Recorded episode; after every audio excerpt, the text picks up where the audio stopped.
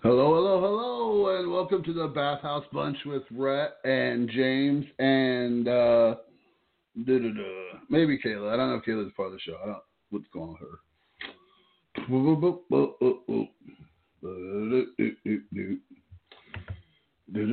Uh, so uh, Rhett is calling in presently, I believe.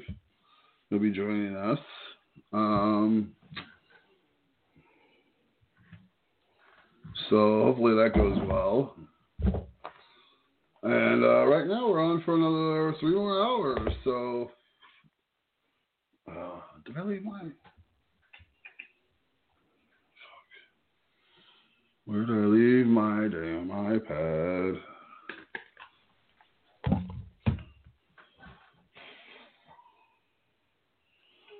Hey Siri, find my iPad.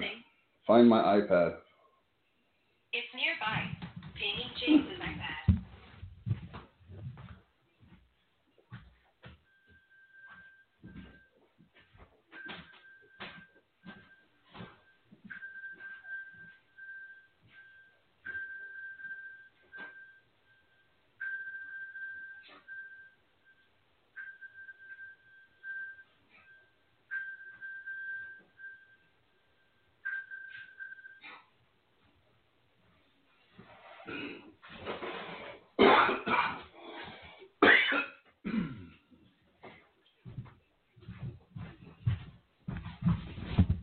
All right, all right, all right. Oh, looks like we got somebody calling in. Let's see who it is.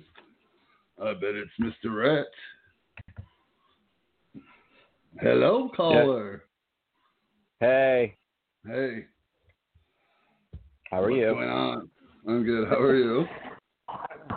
I'm fine. You know, um, I am. Uh, I would say semi-comatose uh, from working, and I think I got heat stroke walking to work today because it's 105 degrees. Um, other than that, I don't know. So if, um, I might be suffering from minor aneurysms throughout the show. So please forgive me if I start slurring my words. It's I know I do have occasional struggles with alcohol, but this is not the case tonight. I just cracked cracked open my first beer. I still can't talk. I don't know what the fuck's going on. Dude, I'm tired. like- I'm old. You're gonna be like eloquently quoting Shakespeare by your sixth beer, dude. No, it's a Christ Yeah. It's one of those things that I feel the older you get, the less impressive he is. right? Did you already stop at the store and buy the beer? Mhm. What do you ask? Are you still Are you still close to the store? No. What do you want me to buy you something? we live fucking two thousand miles apart. because I've heard this fucking line before from you. Are you still Are you still near the store? You might. I, I promise. If just get. I just need two packs of Marlboro Red and a twelve pack of fucking uh, Natty Light, and I promise I'll pay you. And then I get there and I go, okay, it, it costs like eighteen dollars, and you go, oh, I've got ten. Story of my fucking life with you. So no, I'm not near the store. And I don't. If I really am suffering from an aneurysm or heat stroke or like a heart attack, which I thought that I was having, I was running around asking people that I worked with today. I was like, "Do you guys do you have an aspirin?" And they're like, "Why?" And I go, "I think I'm having a heart attack." And they go, "Why?" And I go, "Because my fucking my left my left arm is like paralyzed." And and they're looking at me like, you know, like like he's saying you might be having a heart attack. I was like, I know. That's why I'm asking if you have any fucking aspirin.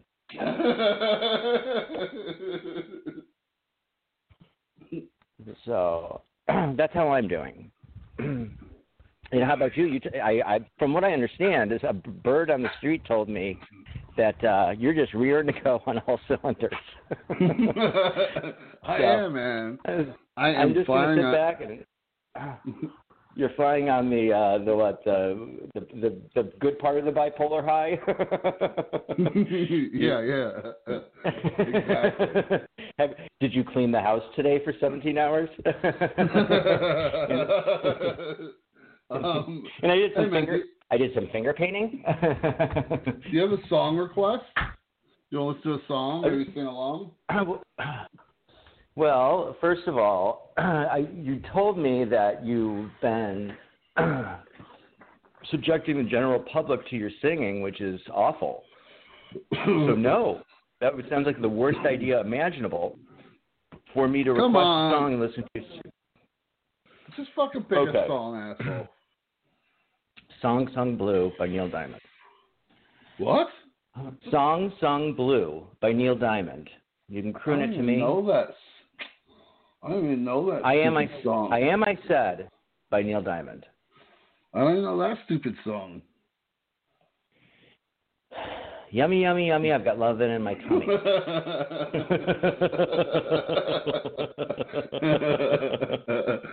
no, I refuse to play that. oh come on. Uh, uh, uh, Sugar Sugar by the Archies. Really? James, no, I, I don't want. I don't want to listen to you sing any song to me. It sounds like a fucking nightmare. It's a surreal descent into Dante's hell. well, you be singing with me. And- No, I will not be singing with you. I thought it was you you, will. who was firing on all cylinders. Cylinders. I thought it was you who was going through the schizophrenic The high. music- the I'm music not. ma- Dude, the music makes me feel things, and then after I hear the songs, we got to talk about shit. That's the way it works. about how about how Sugar Sugar by the Archies makes you feel. No, not fucking. Not sure. I'm talking about a good fucking song, you asshole. that we're gonna sing a duet to, and then we're gonna talk about your feelings about it. What kind of Not about podcast it, is this but about life in general. I'm figuring shit out, man. I'm almost like 50 years old, and I feel like I'm like 12 sometimes. I'm like, how did I, like, literally, how did I get to this age without dying? Uh-huh. Like, that's how, like, how did I that's a question we've all been asking ourselves. I ask that question about you on a daily basis. I'm like, how is James not dead? he should be. I, I want. I want him to be. the general public you. would be better off if he was. so you know, but so that that's a valid question. Do you have an answer for it? Just the absolute m- meaninglessness of the universe would allow you to be alive still. Well, that's what I mean. Like, why? Like, seriously, like, why am I here? Like, what the fuck is my purpose? Like, I, I'm like so like jealous of these people that have like, well, this is my purpose in life, and this is what I'm doing, and I'm loving it, and uh, it's an adventure every day. You know, I'm like, what the Mhm. fuck, man? Like, I don't know. I guess I was just kind of, I don't know. Yeah, whenever I hear someone say that they're they're loving their life and it's an adventure every day, I just wish the next adventure they have is they're like going down a hill at 60 miles per hour and their fucking brakes don't work. That would be a great adventure for those types of people. I'm in agreement. But you know, I don't know. I to right. me, uh, you- uh, it, what are you singing a song now? I Can't believe that I got roped into doing this tonight when I'm suffering from an aneurysm, and a, consecutively an aneurysm and a heart attack and heat stroke. Dude, Consecutively. Go get, That's not a word, but I- Advil. Take some fucking Advil and fucking drink a couple beers, dude. You fucking pussy Now, whiny imagine- bitch. Imagine, imagine if I did as we were doing this, like I had a stroke or something, and then you flew down to see me, and it was just to do a podcast from my room, and you'd be like, "I'll sing you a song. What song do you want to hear?" And I'd be like, "Dugga," I'd be like, "Dugga Dugga." You'd be like, "Dugga Dugga," yeah, "Dugga Dugga" by the Dodgies. Uh, dummy, dummy, dummy. I got dumbin in my dummy. oh, that sounded like smells like Teen Spirit from Nirvana. Here goes, rat. or you're like, no, that sounds like the um, 15 minute version of In-A-Gadda-Da-Vida. Here you go, rat. I'm just desperately trying to call for the nurse, but I'm too weak. oh, God.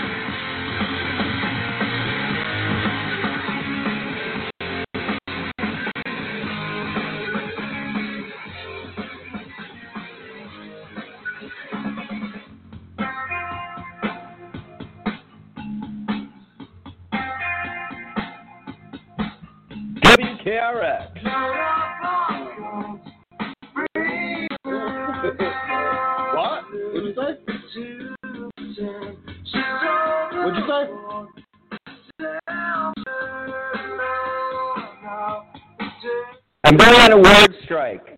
I'm going on a word strike for as long as you play these songs. and Try to sing them to me. So I'm not gonna. You're not gonna hear me say anything.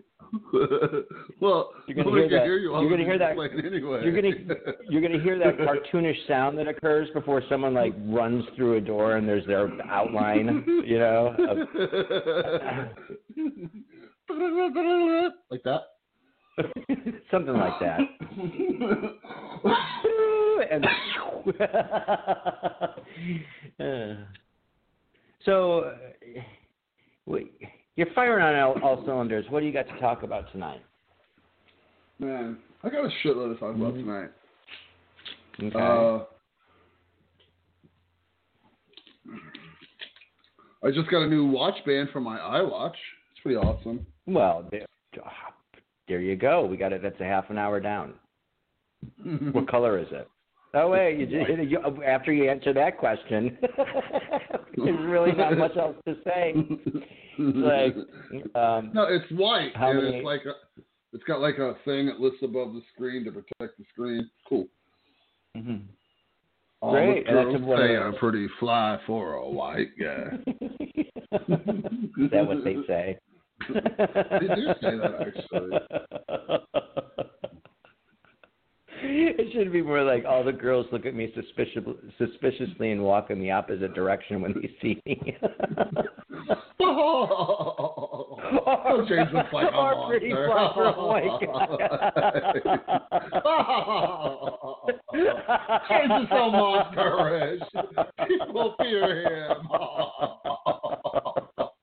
I mean, uh, you've got the you uh, you've got you know you're a big guy with a giant gray beard and unwieldy eyes. I would be terrified if I was a woman coming in contact with you. You know, Oh, just on like a dimly lit street. But also, I would, I would, but then, but then I would look at the watch and I'd go, you know what? He's pretty fly though. he looks like a 17th century undertaker, but that watch. I got something Yeah. to talk about. I don't know for how long, but guess what I did today?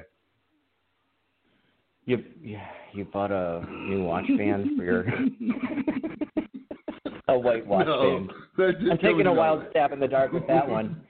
no, Ugh. I fucking lost my fucking glasses, dude. I have fucking no idea where they are. It's like the brand new pair I just replaced after I sat on my last pair. Oh. Again, you are firing on all cylinders. I tell you, you are coming prepared with things to talk about. Because really, what can I say is, I mean, what kind of what kind of conversations are you leading me into? Do you know what I got today? What? A watch. you know what I lost today? I don't know. Your car keys? No, no, Rhett, not my car keys. That would be pedestrian. I I lost I lost my glasses. And then what can I really say to that? Then uh, did you look in the toilet? Because maybe you were reading a magazine. I, I I- mean, like where could we? Dude, I'm where telling you, could I've, you possibly? I don't know, dude. I've looked literally everywhere in this fucking house they could be, and they're not there. But but seriously, did you look in the bathroom? Because maybe you were reading something in there. No, I did look in there. Okay. Well, I I don't know. They got to be somewhere. I looked in the Glasses fucking can end up so many different places. You could have like set them down, like you could have been like uh uh I don't know, laying on the couch reading something, and then you set them down, and then the dog pushed them under or something. I mean, it could be anywhere. So, thanks, thanks, thanks for that, James. this is No problem. We're going. We're going places. Okay, scratch that one off. What's the next thing you have to talk about? what what you ate for? Hey, do you know what I had? Do you know what I had as a snack today? I don't know. Uh, peanuts. Uh, Um. All right, I'll give you three songs to choose from. you ready? but, but three songs to choose from for what? to, li- to listen. I cannot believe that I, me and my my current state, which is a very fragile one. Dude, we're just old friends hanging out listening to music, dude. There's nothing wrong with that. It's fucking Uh, Friday I- night. I'm- I'm- fucking man up. I okay. First of all, here's the thing. no one wants to hear two people listening to music together. I don't think. I mean, I know that that would be the farthest thing from if I was going to potentially listen to a podcast. Um, two people listening to music together. it's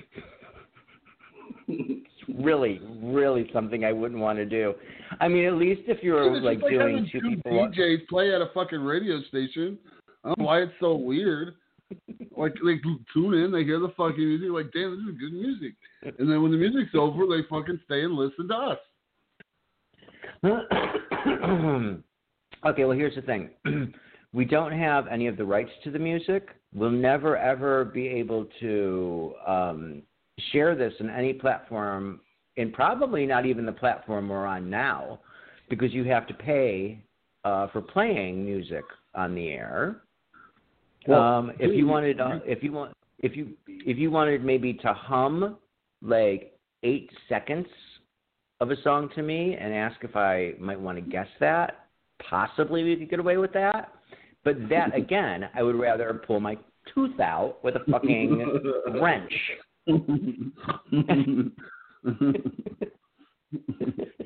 All right, so which one is it? God.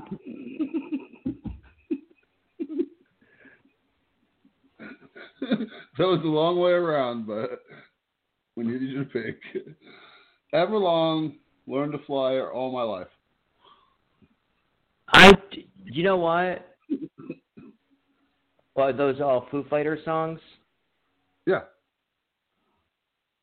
Jesus You- Christ. You don't like the Foo Fighters? Uh, I think they're just fine. I really do. But I'm just thinking about how topical this show is. Um, we'd we'd catch as many audience members as if we were playing Benny Goodman. But I guess um, I don't want to hear any of them. I can't believe I'm being roped into the show where you're forcing me to listen to music from 1994. okay. What the fuck is going on? All right, you pick a song then. I don't want to hear a song. I, I don't want to hear a song. Come on, you can pick literally Uh, any song you want. I know there's one song that you hear and you're like, oh shit, that's my jam. And the beer goes down a little better. The cigarette pulls a little sweeter. You know what I'm talking about? Come on, what jam is that? All right. You won me over. It's called Yummy Yummy Yummy. I've got love in my tummy. You're such a fucking asshole. Dude. no, I'm telling you, it's the song I want to hear. Dude, play my fucking game. Play my fucking what do they call reindeer games, please. Just tonight. That's all I'm asking. We already like one- we already had one co-host, two co-hosts die on us. Yes, but here's the reason why we're losing co-hosts left left and right. Because of harebrained ideas like this, where where I've got to listen to the Foo Fighters. Those- They don't make like they don't make like two minute jingles. They're all like six hour, six minute power anthems. Dude, they just tell me what the fuck you want to listen to, dude. It's Jam Out Friday, man. I'm trying to fucking jam this shit out. Why are you fucking bushing my high? Just fucking pick a song, please. Thank you. Sugar Sugar by the Archies. Come on, man. What do you want from me? I've got a I've got a very specific taste in music I like. Um, studio made, um, borderline children's songs from the late '60s, early '70s. Whatever, dude. You're an asshole. How about okay? No, no. How about um, One More Chance by the Jackson Five.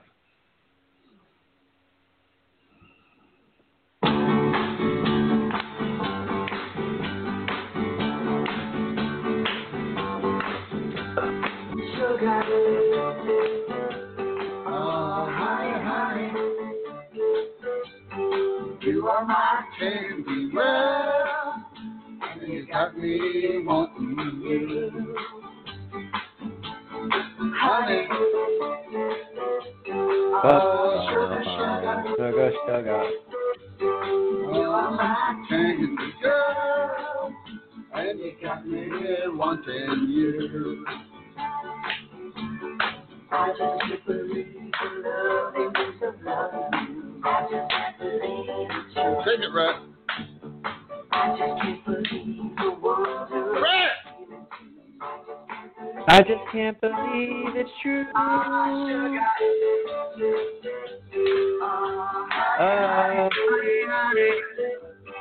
You are my the candy girl, and you got me wanting you.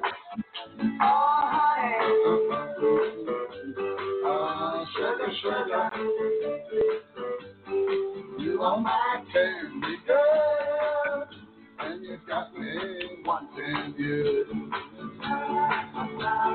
When I kissed you, girl, I knew how sweet a kiss would be. I know how sweet a kiss can be. Like the summer sunshine, pour your sweetness over me. Pour your sweetness over me. Oh, yeah. Pour your sugar on me, baby. I'm gonna make it so sweet. Yeah, yeah, yeah. Pour your sugar on me. Pour your sugar on me, baby. Pour your sugar on me, baby.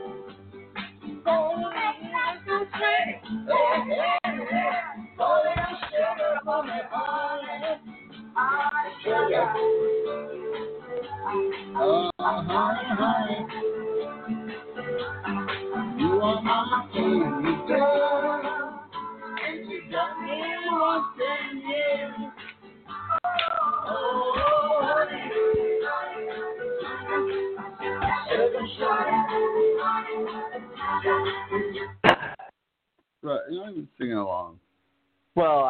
because I was actually, I was in awe. I was dumbfounded, and I stand corrected.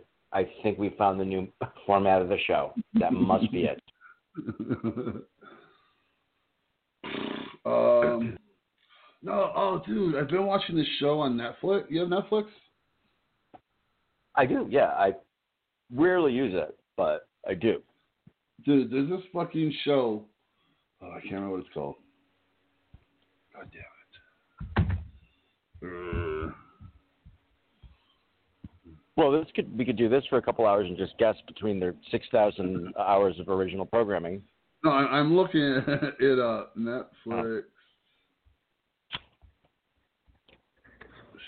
So about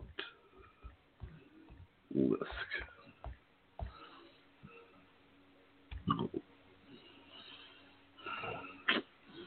Oh, okay. It's called The Killing Season. Apparently, it came out in 2016. I just, I just now saw it, but Okay, So what's it's- it about? it's about. um, so the little caption here says documentarians Joshua Zeman and Rachel Mills immerse themselves in a world of serial murder rarely seen on TV, going beyond pop cultural stereotypes to expose a real life American nightmare. Ten dead sex workers discovered on Gilgo Beach, Long Island. Do you remember when that happened? I don't, but I was I was never like I haven't been living in the Northeast for ages. So, do you remember when it happened? Yeah, I do. You were you were up there? Yeah, and it was fucking crazy. It was all over the news for a long time. They just kept discovering they tons, were- of, tons of bodies. I think they And they were more than they were prostitutes.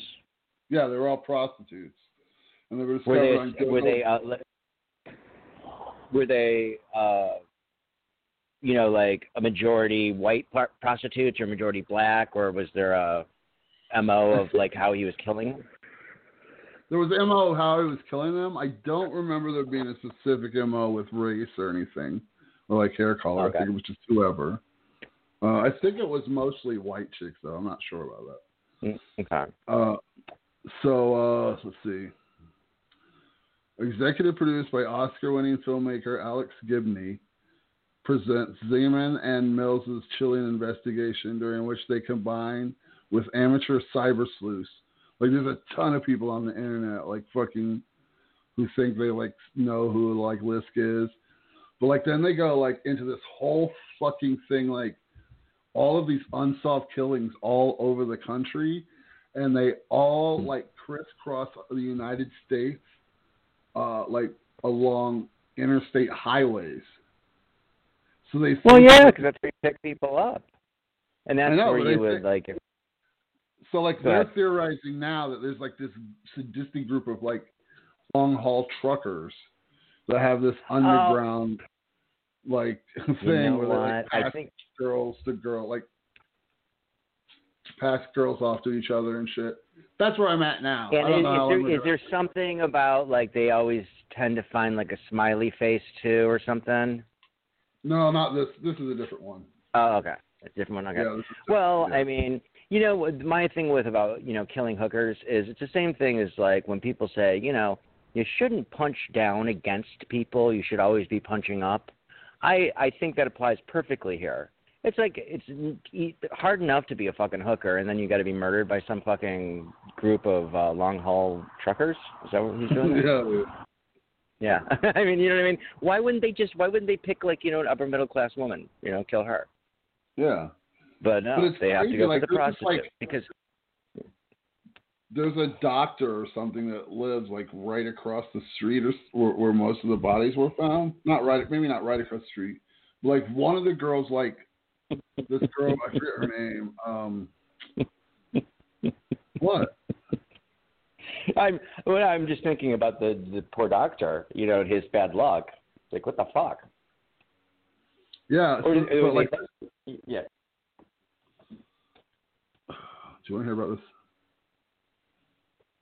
Yes, I'm I'm listening. okay, so the first, I think, chick they found. Uh, first of all, it starts with this. The whole thing started with this like prostitute who went to Long Island, and uh, fuck, what was her name?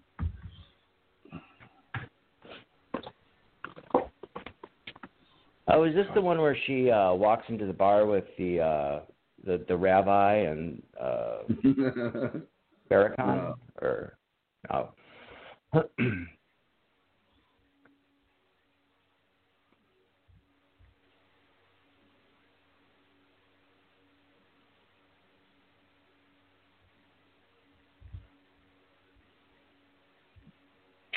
What's the fir- oh victim? Yeah, Liz.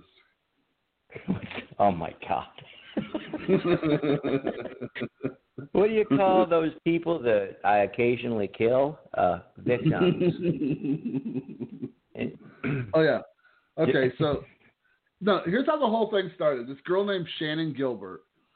She was I was so close. Oh, James, you have no idea. I was about to say, for you know the sake of time, let's just call her Shauna. I was so fucking close. It, was Shan- it ended up being Shannan. yeah, so close.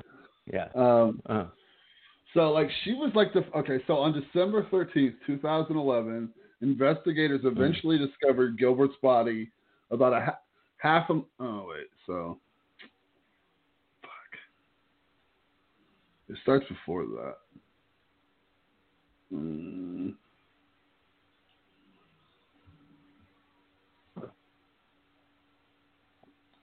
Okay, so let's see.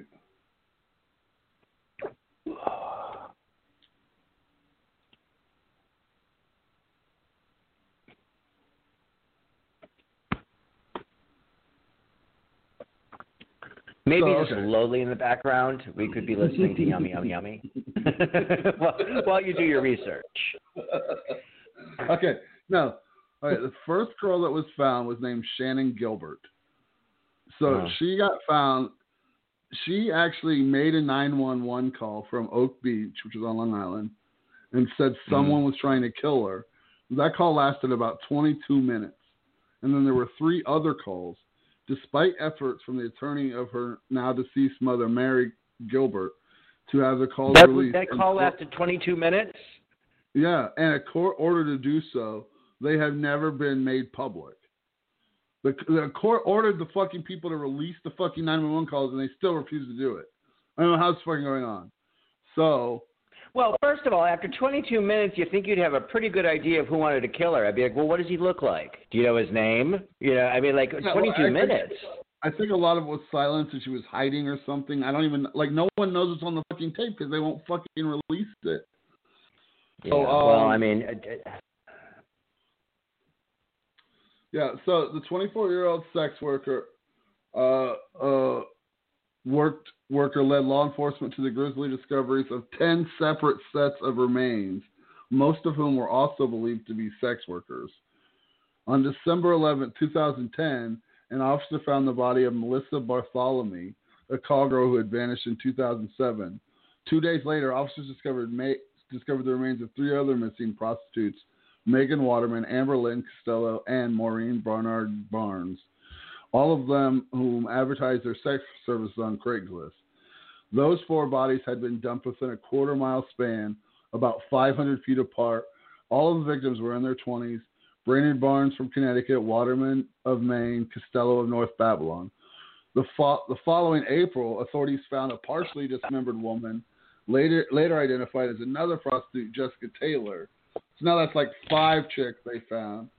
And then later identified uh, as another prostitute, Jessica Taylor, an unidentified Asian man, two unidentified women, and an unidentified female toddler. The toddler was determined through DNA testing to be the daughter of the woman discovered about seven miles away. They have not been my identified. God, so this is just a fucking maniac. Yeah. But like and the question is, how did that how did that poor fucking Asian man fit into this equation? I mean, Well, a they toddler you can understand. Was he a tranny type thing? yeah, yeah, you're probably Oh, I'm not allowed to say that. Okay. That's the theory that he was probably a trainee because he was like kind of like. Wouldn't it be funny if they were like, um, they were like, you know, they found a, you know, body of an 18-year-old blonde suspected to be a, you know, a uh, sex worker. Found the body of a 22-year-old brunette suspected to be a sex worker. Found the body of a 26-year-old Asian suspected to be a tranny.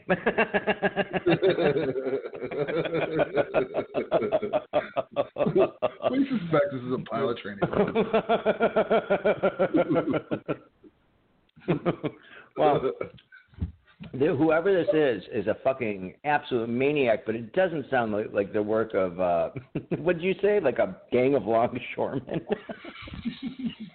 no, over the road trucker. it's like, hey guys. I'm just saying what I the mean, fucking show is going you- to. I didn't say that like- shit. The show did. I'm just saying, I'm just saying, like, could you imagine? That's kind of just like the idea of just going, well, it's probably truckers, you know. they keep out hours. They're, um, you know, prone to just getting together and, uh, you know, forming committees where they decide, you know, they should start killing, you know, mass swaths of prostitutes through the interstates of America. you know, truckers. They also de- deliver goods and services.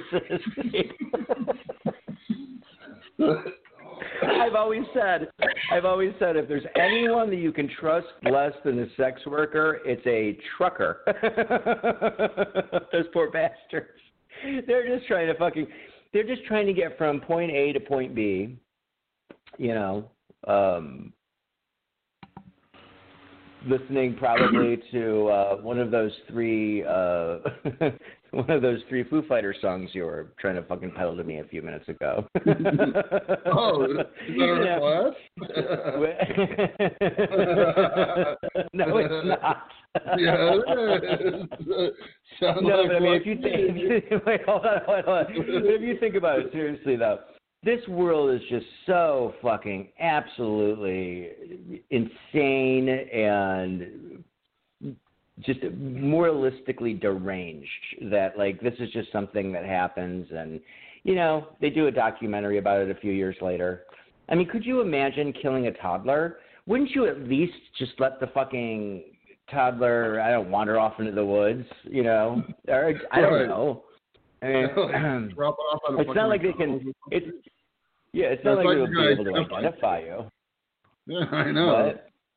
but exactly. That's exactly what I said. It's not like, never mind. All right. Everlong learned to fly all my life. You pick. no i said no All right. Then I'm picking. Oh, for fuck's sake. I would actually wanted to uh, talk about something. What? Anything but listening to Everlong. Okay, not Everlong. But I actually. okay, wait. If you play Everlong.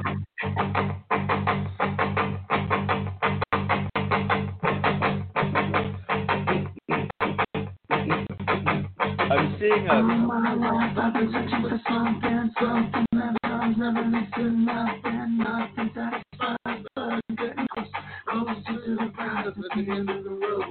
My the day, around and it. Leave me with the feeling that I feel the most. I'm, picturing a. Uh, I'm picturing a fleet of trucks from IKEA with a leaving a wake of uh, dead prostitutes in their exhaust fumes.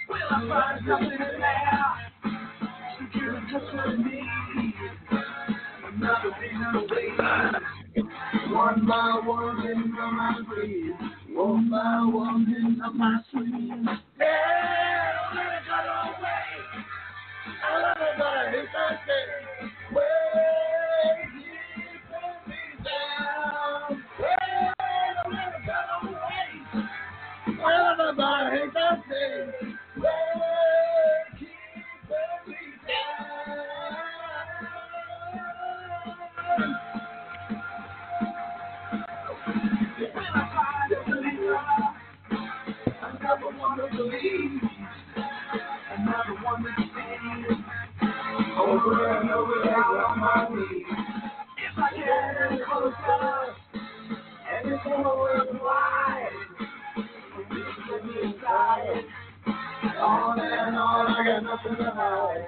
On and on, I got nothing to hide.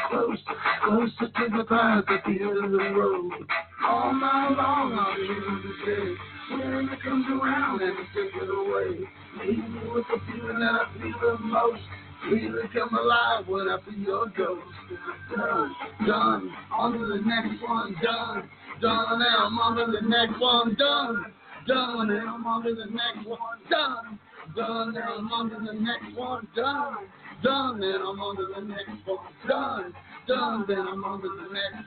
Done, done, then I'm to the next one. Done, now I'm done, now I'm to the next. Yeah.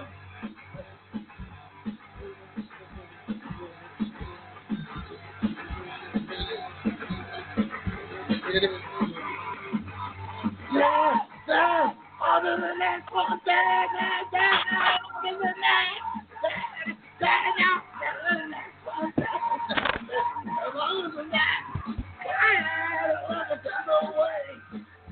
I it, but keeping me down. Way, let it go away.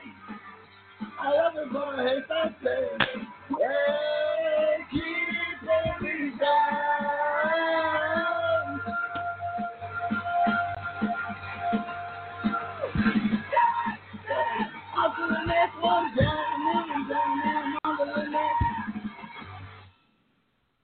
Good pick, Rhett. That was a good one. Did that get your motor going? No, it did not. Don't lie to me, man. I'm not. I'm just telling you the absolute, uh, God's honest truth. Did not get my motor go running whatsoever.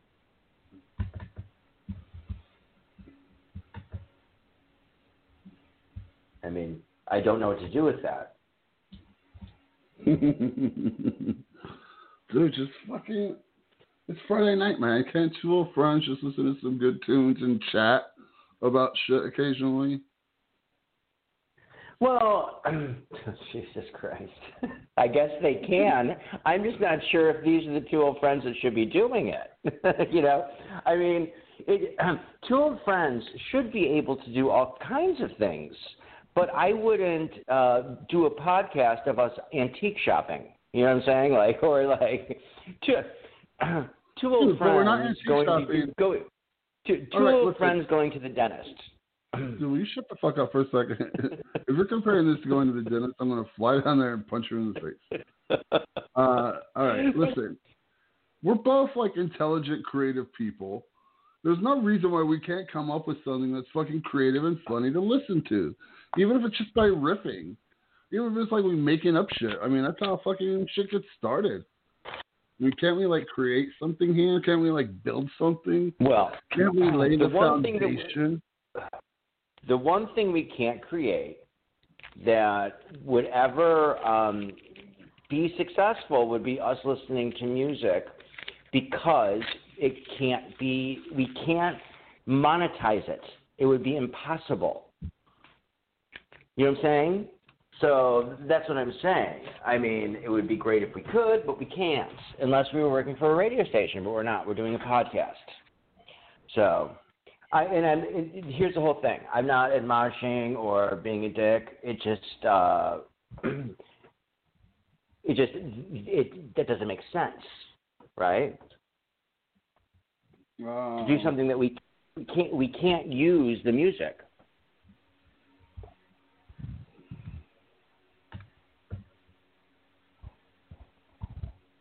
I mean, we can talk about dead prostitutes for hours on end. Trust me, there's nothing I like to talk about more than dead prostitutes, especially if they're from the Jersey area, because you know they they breed them special. Those prostitutes up in the Jersey area, as I'm sure you know.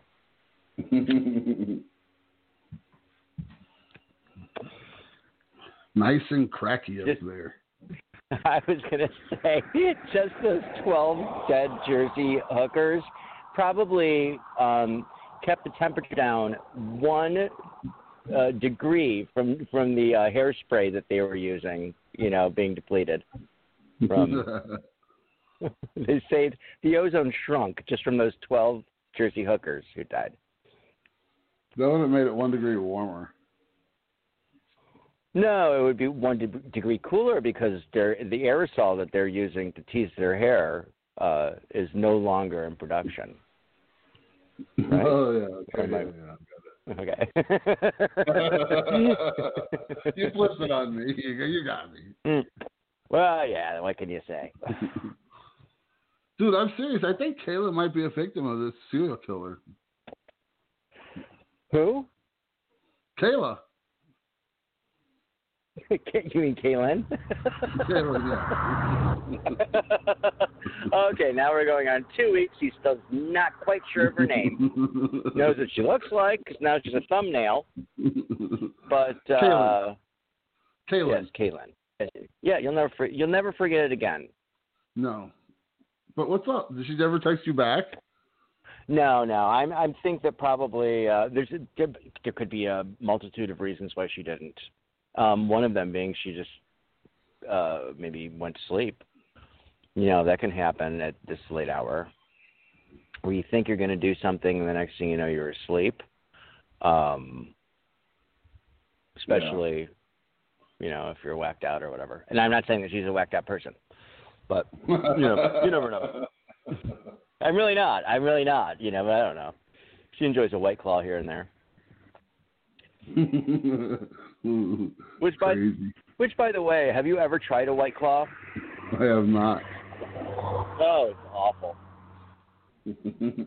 It's like it's like uh drinking a bottle of vodka while snorting fucking uh Pez. Or at least that's the way you feel when you wake up the next morning. It ain't like Natty Light, I'll tell you that much. well, you know what? I've always been of the the mind of you can only get in so much trouble with beer, right? I mean, it's beer. What, what, what is your beer of choice? Maybe we'll get like What a, is my beer? Well, I'll give you three guesses. Coors Light. That's what I used to drink way back in the day, so that was a good guess. But no, oh crap. Uh, don't tell me you drink like Michelob Ultra or some shit. Oh my! See, that's that's really. I think what that is is your homophobia rearing its ugly head. Like, do you? Because you're like you're, so- you're like, well, let me see. I'm dealing with a fag, so is it Mick Ultra? no, I, I I drink Bud Light. oh, Bud Light now. you can actually taste a little of the beer in the Bud Light, you know, but it's still light. So that's that's where Yeah. I'm at. I mean, I actually like the taste of beer, so uh, you cannot taste it in, in Coors Light. You definitely can't taste it in Michelob Ultra. Yeah, no, it's like water. My beer of Yeah. choice is. I'll give you a guess. I'll give you three guesses.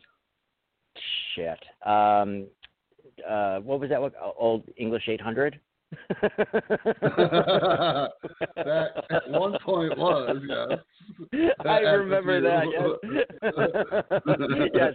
yes, yes, yes, my friends. I had a few, um, but you did it your way. What do we call always. it? We didn't call it. Uh, we call it. What do we call it? We didn't call it Old English. though. do we call it just OE, or do we have another name for it?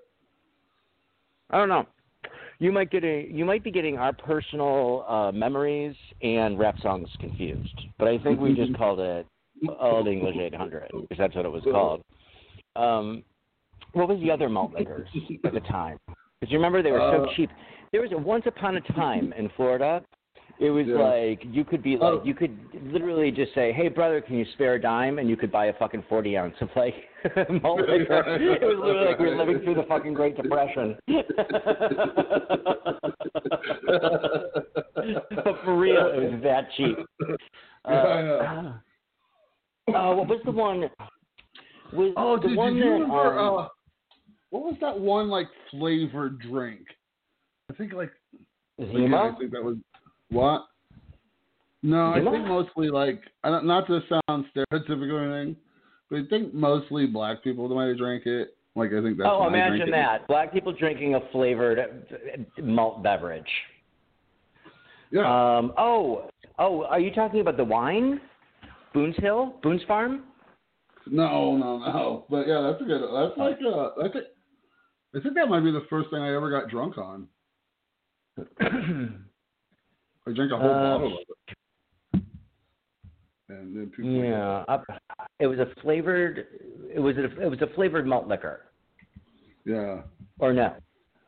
yeah. Was I it? think yeah, flavored malt liquor from the '90s. Oh, it auto fills from the '90s. Nice. What um, what did what was Billy Dee Williams pushing on people? oh, Cobra, Um, Cobra or something? Was it? oh, I It was thinking wasn't. about St. Ides. St. Ides. Yeah, but like they had different flavors. Yeah, like and it's a it's a malt liquor. Yeah. Let me look up St. Ides flavors. St. Ides flavors. Now the other day I was at work. I was uh, we have to wear these masks, right? And we sell alcohol. Right. And this girl goes, she goes, uh, "Hey, where's the?" She goes, "Where's the button for uh, Ripple?"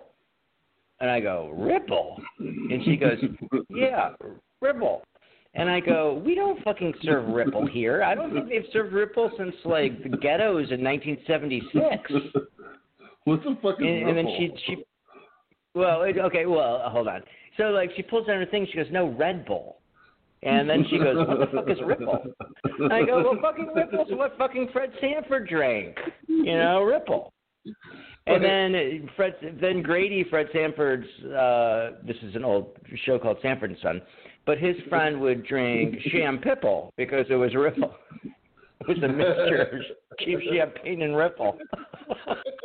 and he'd go, "There ain't nothing like Champipple, champagne and Ripple." I fucking love that you remember that. Dude, I remember that show. I do not remember that episode though. That's awesome. It was no, it was a it was a running gag. But the fact that I just remembered that people drank Ripple, and but you know she she said, "Where do where do I find the key for Ripple?" I'm like, "Ripple? We don't serve Ripple here." Like, I'm like, "What the fuck are you talking about?" She pulled down her mask and she goes, "Red Bull." Ripple, what the fuck are you talking about? so I mean that's a oh, that's a glimpse into the life of a 45 year old man who shouldn't be working in the restaurant industry anymore because he, he gets aneurysms, heat stroke, and potential heart attack. Dude, why don't you buy a car and become a like Uber driver? Mm-hmm. That would be great until I went on one of my benders and they'd be Uber driver from hell. Like, How was your Uber driver? Oh, he was great until you know he drove up on the curb. He started swearing at us, and the fuck out of my car, you asshole. Get the Jesus, Mike. We had a problem with smoking, you fucking bitch. What the fuck is your problem? I was developing lung cancer before you had your fucking first period. Get the fuck out.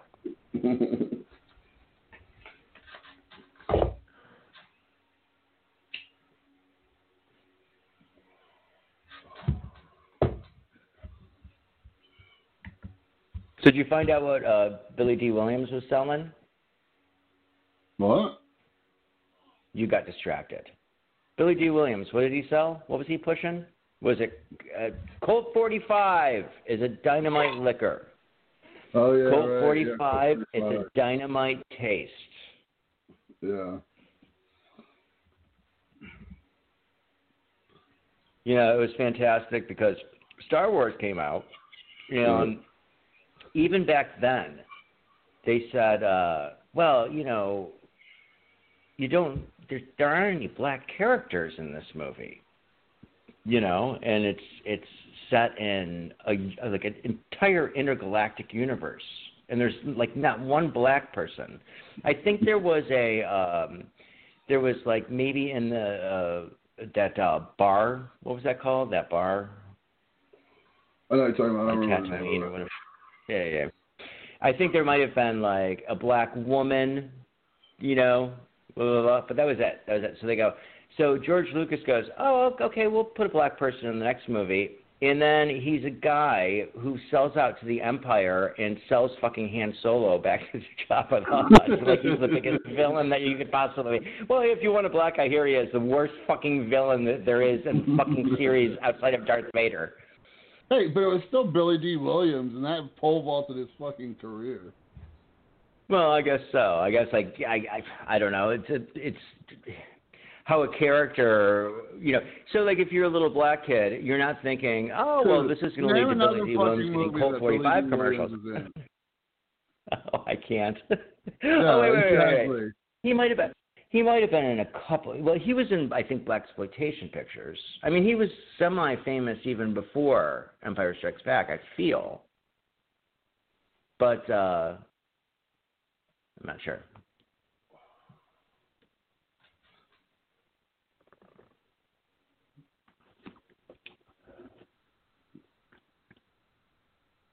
Do you think this song's still copyrighted? You are my sunshine, my only sunshine. You make me happy. Oh, so we're just gonna listen to we're gonna listen to songs that aren't copyrighted. How about this? How about okay? Uh, on the count of three. three, two, one. Happy birthday to you. We can just we can start and that actually that can be our theme song. Just happy birthday to you. Or you are my sun, my my sunshine, my only sunshine. That would be good too. Hey, this is about that was broadcast. You are my sunshine. who is that? Was that like um? Was was that uh? For some reason, I feel like it was Hank Williams who sang that, right? Or no? Am I wrong?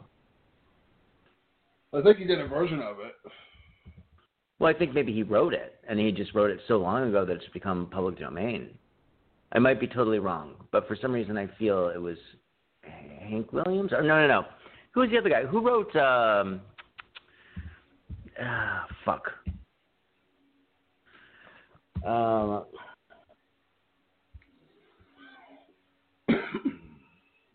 this land was made for you and me. I don't think you're thinking of the person, dude. I think it's a chick that wrote it. Oh, is it? Oh. Well, maybe you're thinking Oh, of uh, America the uh, Beautiful, right? Kate Smith saying that or something. I don't know. This. what- You're the one who brought it up. I know I shouldn't have. I I recognized my mistake halfway in, and then it's very hard to extricate yourself after that. Oh my goodness. So a list of people that sang. Johnny Cash, I think, is the biggest one. He, he's the one that keeps coming up. Um, Tammy Wynette, Roy Orbison, Stand by your man. See, Rose, Rosanne Cash, and then not to be outdone, John Carter Cash did his version, and then Who's Waylon Jennings. Cash? Is is John Carter Cash Johnny Cash, or is that No, it's his son. else? No, it's his son. Oh, okay. June Carter. Was that her name? His, his wife, June Carter. I think so. It was June Carter, or June Carter Cash, or something. Yeah, it was June Carter Cash. And so he took his mom's maiden name too.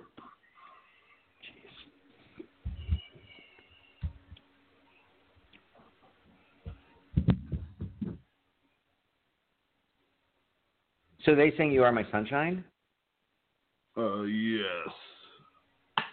I mean, could you imagine? And I like the Cashes. I like Tammy Wynette. You know, but if you were actually, and I'm not even sure if I like them, but I understand how people could like them. Uh, but if I was at a concert and I was like, uh, "All right, here we go, Tammy Wynette," and she's like, "I'm going to sing this next song to you. It's got a special place in my heart." And she started singing "You Are My Sunshine." I'd be like, "What the fuck am What the fuck am I listening to?"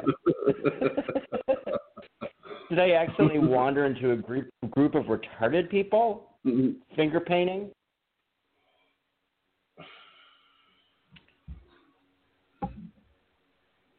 All right, it's time for another song. Uh, I'll give you a choice. Ah, uh, uh,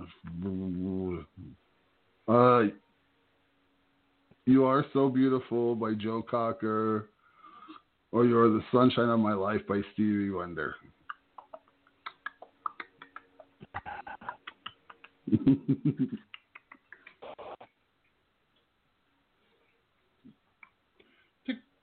you know, I'd be much more receptive and nice to you if we just did that. If we just did this sort of thing off the air, Why? Because then it could be two friends fucking listening to the fucking music. We can't fucking. Um, so that's what maybe that's what the show is. Two fucking friends listening to music. then it shouldn't be a show. It should be you calling me on Friday night. I'll listen to fucking music with you. Let's just fucking do it now, dude. Forget that we're on the radio. what the fuck is your deal? I don't know how many times I explained to you. We, like, it, this is not a show that could ever go anywhere because the music would be cut out, and so it would just be like, okay, so here we are. We're going to be playing. Uh, by the way, it would be "You Are So Beautiful," uh, but we're going to play "You Are So Beautiful," and then you would just have like blank space because We can't afford for Joe Cocker's "You Are So Beautiful," and then um, and then I yell at. Uh, fuck's sake.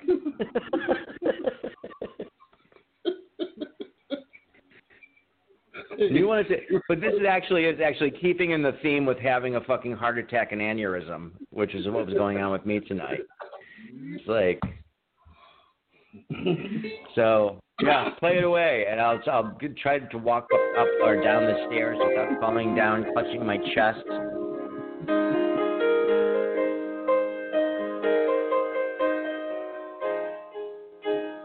This one goes out to Rex. You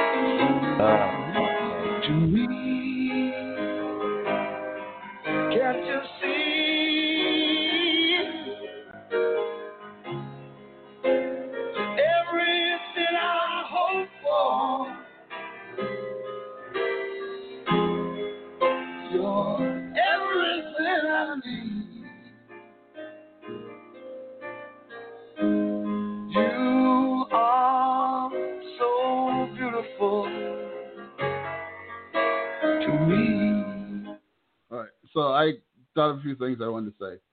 So, like, ultimately, what I would love for the show to be is like a serial kind of show where we like find something that like fascinates us and we like do research on it and like go and then talk about it and try to discuss, you know, like, you know, like I want to do something like, um, basically like what's that well what's that show with Adnan Syed? Do you know that guy? no, I don't. Well, like that's like one of the first ones that started it. It's called it was called it's called Serial Podcast, I think. It's by NPR. And it's like they had this like five part it's like five or six part podcast about this guy named Adnan Syed who was convicted of killing his ex girlfriend when he was like seventeen years old. And But did uh, she deserve it? well, that's a good question. I don't know. But they never, I don't even think they ever found her body. Well, then how but, can you uh, convict him of killing her? Well, I mean, I don't know. Maybe they did finally find it, but there was like none of his DNA, like nothing. But he was like so supposedly the last person that saw her.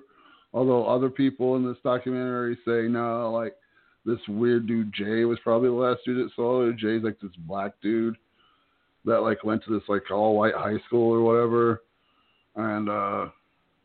or Well, that's all- always suspicious, though. Like when yeah, it's a oh, bunch of Adnan white people. Is Middle Eastern, obviously. He's a Muslim. That's another part of the story. But um, yeah, it's fucking amazing. This fucking thing. Okay, well, I mean that sounds all all good, but from everything that I know about the two of us, right? We can't even read a paragraph before the show, right?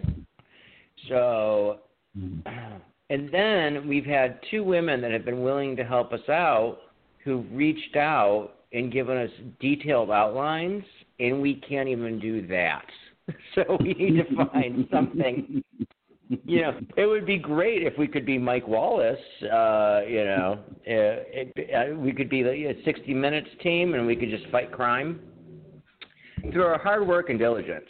We'd be plucky, um, but at the same time, I think that that is just absolutely, if you think about it, um, the most pie in the sky um, idea you've ever had. That we could do a continuous, like a fucking 13 part podcast.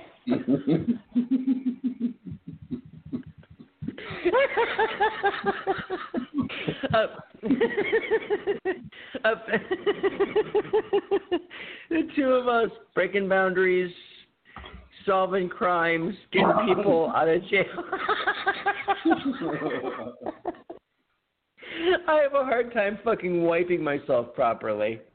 And we're going to be we're going to be solving crimes, exposing corrupt police forces throughout the country. we're gonna go there. We're gonna make sure that this that DNA the DNA evidence is correct. Dude, how do you think movements start? I don't know how movements start, and I don't really care. There's a movement that's going on right now that I'm running away from as fast as I can. Every movement to me is a bad fucking movement, unless it's a unless it's a bowel movement and it's a healthy one. You know, it's like give me, don't give me your fucking movements. Oh my god. What do you think about uh, I love it. the the? Uh, okay, there you go.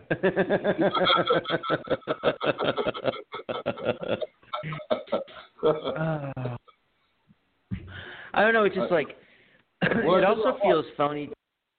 No, no, it also feels phony to me about like talking about. about something. No, I was just saying. I was about to say, well, what do you feel about the civil unrest in Washington State? And then I'm like, eh, it kind of feels phony because who really gives a fuck what we think? Yeah, I mean, I, I think if care. you want to touch on, I think if you want to touch on something, we have we have a good idea of just uh, talking about. Pop, we have to find the right young person, but talking about pop culture, you know, from like 70s, 80s, 90s, and then you know find someone who's young that that actually is a nerd in that aspect, and then we can also talk about what they like. You know what I'm saying? Yeah, I thought we found that. I'm really- I-. I know, and we probably still have her. Um, but like, but the thing is, it's like you know, it. Well- here's the whole thing. It, I did. I, well, a- okay, so I did text her one last time. I didn't tell you about it. oh, what was it? What did you? Well, okay, wait. What did you text her? That's probably the thing that destroyed, sunk the fucking ship. I just said something along the lines of, "Why the fuck did you even bother getting our fucking hopes up about doing this show, you fucking bitch? Why would did you even do that?" Something along those lines. Did you really? no, I'm just kidding. Well, I mean, I'm going to find out eventually. So, are you kidding? Yeah, I'm kidding, dude. I wouldn't say that, dude. Oh, okay, all right. I was like, Jesus Christ, James. I, I I told you I thought you were getting power mad for no reason, but Okay. Well, yeah. So like, the, I think that's the best. Really, is the best course of action, you know. And just like, because I really think it's uh, fun to have uh, young and old people talking to each other because it never fucking happens. You Yeah, never fucking hear it. Um, uh, people of a certain age are maligned, and we're not even the ones who are maligned. Actually, we were the ones with the greatest voices. If you look at the media, uh, our age would be the sweet spot of people who are fucking telling people what to do and what to think. Um, and then you've got people that, I mean, they're all behind the scenes. And then you got all these kids who are out on the street, and I don't know what the fuck they are, or where they come from, or what their story is. But my I my best guess is the the kids that are out on the street in you know Washington, Minneapolis, blah blah blah blah blah. Outside of the actual people of color that might be riled up or whatever, um, they're they all uh, these are the kids that have trust funds. It's like it makes me so fucking angry, you know. Wait, the ones that are all riled up are the ones that have the trust funds? No, no, I'm saying outside of you know certain people of color that are actually protesting that are riled up by you know the the media. Um, most of the other people are like trust fund white kids. They're all wearing their fucking Antifa masks and you know uh, just trying to fucking uh, pretend that they're living through something. But Yeah. at the at the you know, and that's why people aren't fucking shooting into the crowds. If if Black Lives Matter protests were really just black people, do you think that it would be handled the way it's being handled? I don't, and I think that's. the. I mean, I think that's just like the entire, uh, like everything in this world is just one giant irony, you know. Yeah. And these people that uh, these these social justice warriors don't realize that they are the fucking center square of the biggest irony of all time. You know, they want to tear down the very thing that allows them to be what they are. I mean, just absolutely ridiculous. Yep. I could not agree more. Literally. Mm-mm-mm-mm. I don't even know what you're talking about, dude. All right, so maybe maybe we should be um, uh, singing our end song, which is "You are my sunshine, my only sunshine.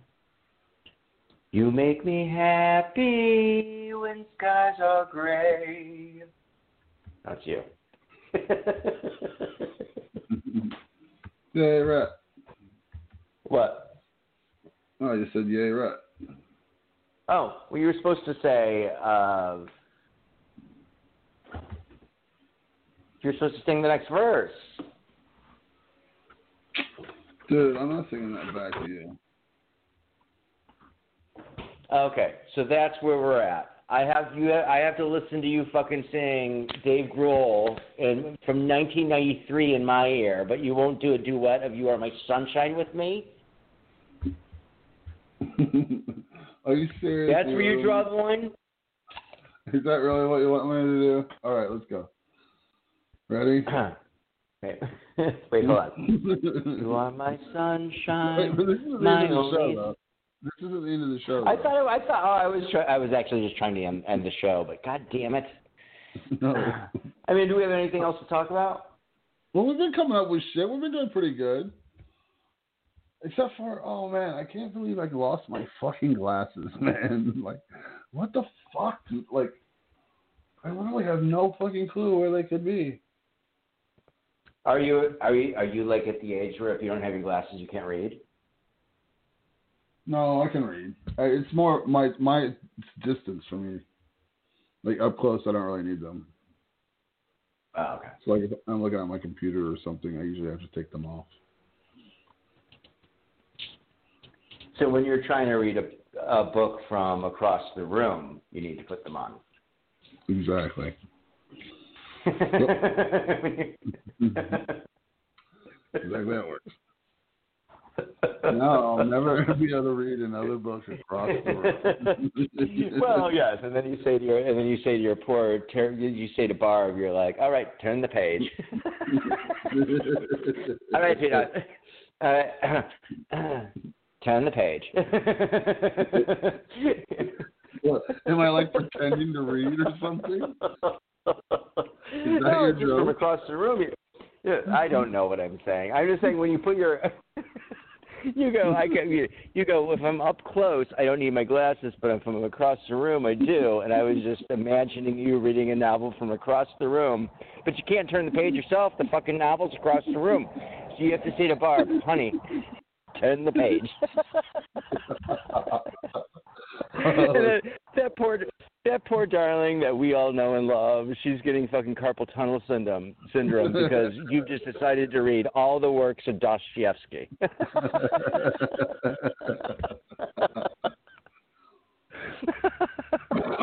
Whatever. You're a dick. I'm not being a dick. That was just trying to be uh, funny, I think.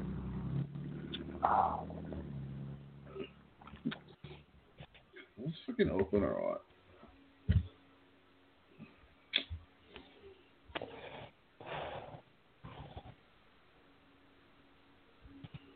All right. What's your favorite movie? Your okay.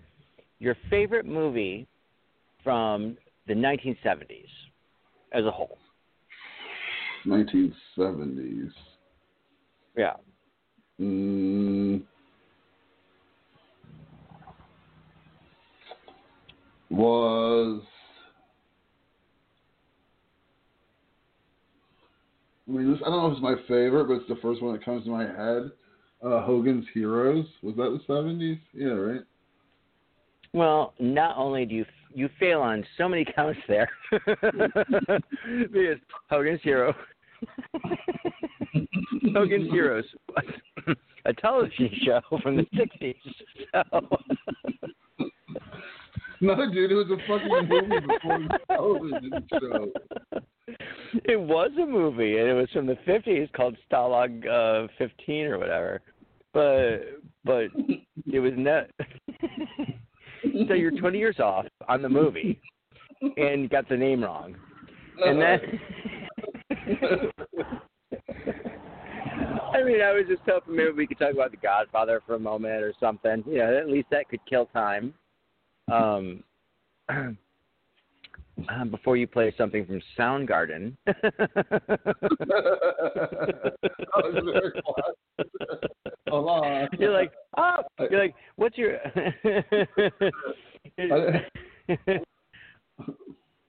I wasn't prepared for another request. no, I'm not giving you a request for real. Just to think, what is your favorite movie from the '70s? um, uh, what was that one? Um,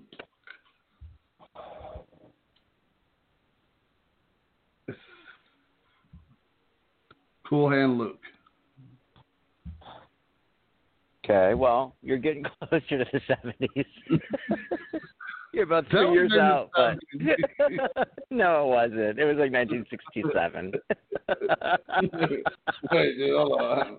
Oh, Don't okay, well, look it up. Let's see what what year it came out in.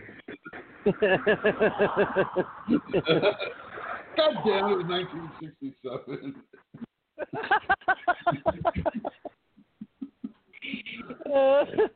but I do like Cool Hand Luke, and I'll tell you what. What I like about Cool Hand Luke is this is how. Of course, you know it's just about it's it's just about a white guy, but I feel that um, you know in today's you know current climate, you could actually watch it, and Luke could be uh, a, a minority because really the whole point of the movie is it's and this guy gets arrested for stealing um what uh change from those meters Right, yeah, he was like busting open meters, yeah. Yeah and then once he gets into the system it's just it's never ending and because he doesn't kowtow to them and lick their fucking boots he ends up you know how it ends up which isn't great.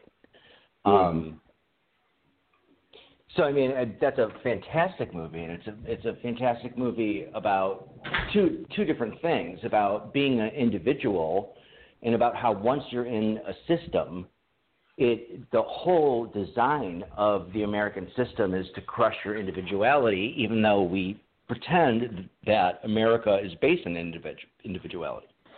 Yeah, So yeah, it's a great movie. yeah, definitely. And fucking, I don't think there's anything I've ever seen Paul Newman in that has been anything less than fantastic. Yeah.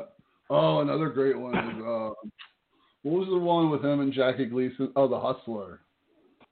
Yes, another another great late '70s movie. Yeah. No. No, that was the late seventies. I was like, I know. I'm just saying. Did you ever see The Hustlers from 1986? Uh, Jack Gleason, Paul Newman. They decided to go black and white, but uh, yeah, that's a, that's a great movie. we weren't even doing the eighties yet. What's your favorite eighties movie? well, let me think. Mine's gonna be a little cliche, I think. Mine's cliche too. It's just from '89. It's Goodfellas. I think it's the best movie of the decade. Oh man. I might have to change my fucking vote. What was yours? Ferris Bueller's Day Off. well, you know, one or the other. They're very actually. If you if you look at those movies, they're very very similar in theme and tone. I do love Goodfellas. You know that scene where um, uh, where uh, Ferris beats Cameron to death with a baseball bat is is, is riveting stuff. Your edge uh, edge of your seat stuff. you know what? I I do like Ferris Bueller's Day Off, and I actually watched it recently. I rewatched it, and uh, I, I felt it held up pretty well. Although I mean, like he he is a dick. You know, I mean, it's three super privileged people hanging out with each other and taking advantage of um life, you know, because they can't afford to, you know. So but it's it's at the same time it's still funny. Jennifer Grey gives a fucking incredible performance. Yeah. Um, how about that that Dirty Dancing that Jennifer Grey was in with Patrick Swayze? Okay, a, it's not a good movie and it's not a bad movie, but I feel like you're watching um, a pedophile seduce a young girl against a Jewish doctor's wishes. Like if if I if, I were to write a be asked to write a description for TV Guide, that's exactly what I would have put. 26 year old guy fucks a 16 year old girl against her Jewish father's wishes.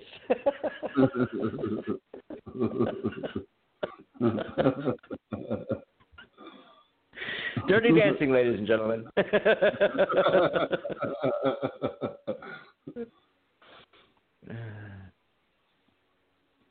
um, yeah, I just had something good to say, and I let you keep talking and not interrupt you, and I forgot it, motherfucker. That's why we should never have open dialogues. We should just always talk over each other, and the, the world would be a better place. um, We'd never understand where each other was coming from, but we'd always be able to say what we were thinking. exactly. Uh. What What were you just talking about? I was talking about Dirty Dancing and the Oh, yeah. fact that it veered dangerously close to pedophilia, in my in my estimation at least. Um, yet Wait, girls wait, love wait, it so much because it's like I was Yeah. thinking of a movie. I was thinking of a movie. Uh, what do you think uh, is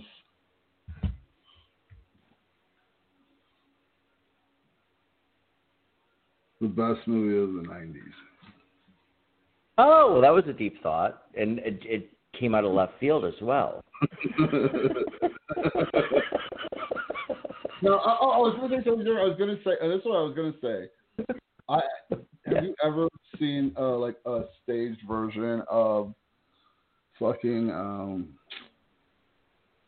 Long Day's Journey in the Night? I have never seen a stage version of it. And I'll tell you what, I had never even seen a film version of it. And then one day I was at the library and um I I saw it and I was like, "Oh, I'm going to read this play because I've always heard it's good, but I've also heard it's almost it's not very rational to perform it. You it only has to be on Broadway because it's like 5 hours long." Right. So um, I read it, and it is the most gut wrenching fucking thing I've ever read. Yeah. It's just brilliant and sad and funny and terrifying.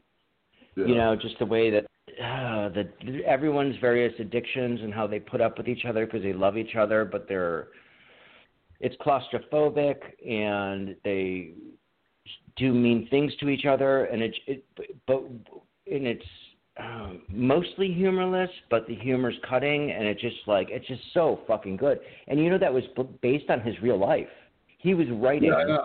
Eugene O'Neill was writing about his his uh, real life. His mother was an actual morphine addict, you know, and his father was a, a cheap old vaudevillian guy, you know, who had made a little bit of cash, but not enough to really to really support this faux lifestyle they were supposedly living, and um, so I mean he uh, refused to when he was alive uh, produce it Yeah. Uh, and and then when he died, he had some sort of caveat where it could be published but not performed. And the powers that be at the time, whatever that was, they were just like, nope, we're gonna perform it. He's dead. You know. So Yeah. against his better wishes, it was performed. But thank God it was because a lot of I think a lot of families can kind of like look at that and go, okay, well this is one of the I think it was originally performed in 55 or 56, like right after he died, and Yeah. it was like it was like well a lot of families can can understand this kind of internal drama and stress and um dysfunction Yeah. and so it was an important such an important play so yes i i have i only have read it and then i and then i went and i watched the uh Katharine Hepburn movie, and they just butchered it. I mean, it wasn't that the parts that were there were good, Right. but I mean, they they cut two hours out of it. So like, I mean, what the fuck? I saw. I actually saw it on Broadway with Mhm. um,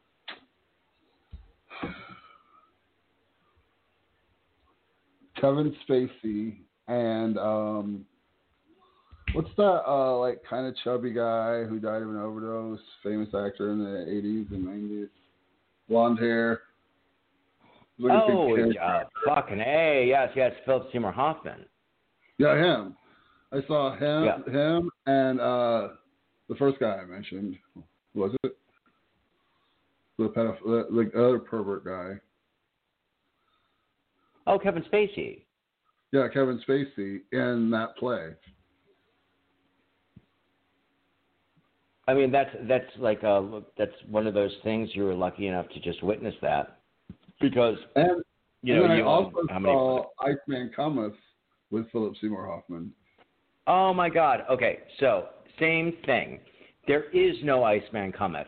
Um, so a few years later, uh, there's there were a couple TV versions of Iceman cometh, and it was the same thing. But this was a play that he intentionally wrote and produced, and same idea. It's like four hours long. Um, Why'd you say there is and no? I could only. Pardon? Why'd you say there is no Iceman Cometh? Oh, there is no Iceman cometh made for the the the, the screen. Oh, it right, was right. just no, never. Yeah, it, it was just never made. I mean, it's. um I'm not saying it's unfilmable. I think at the time the subject matter was unfilmable. Um, and so, so anyway, that was another one. on Broadway.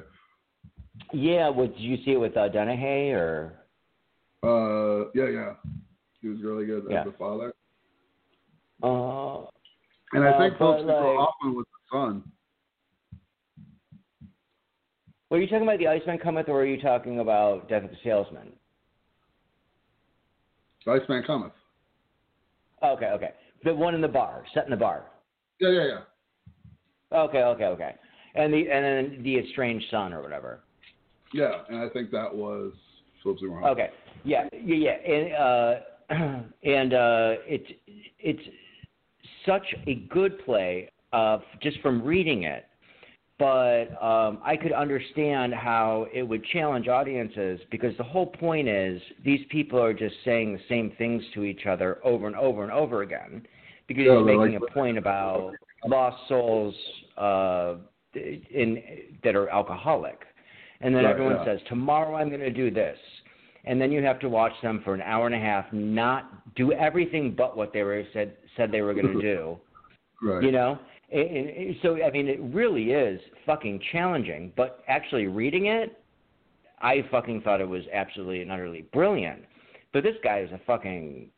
Uh, to, to call him a nihilist is to be like uh giving him a compliment, I guess, right? He's a, depressing guy. It's like who? It's like if you were to say, uh, "Who do you want to uh have dinner with?" They could be living or dead. I'd be like, it doesn't matter as long as it's not Eugene O'Neill, because fuck that guy.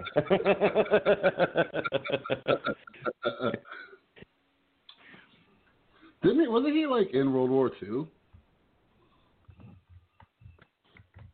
You know, I'm not sure. It's like he was living around that era, but I feel like maybe even by World War II he was a little old because he started. I think I he think started doing his the, over the war. maybe World War One. I. think he started his. uh Let's see. Maybe he. I think that I'm trying to think.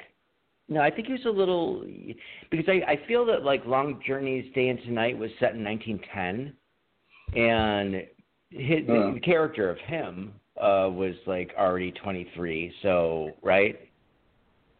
I mean that wouldn't add up that he would be in World War II. But maybe World War One for sure. Uh, yeah, he was in. No, it says he was in World War Two. Okay, well maybe I got all that all mixed up. Well, uh, when was when was he born? Um, February tenth, nineteen nineteen.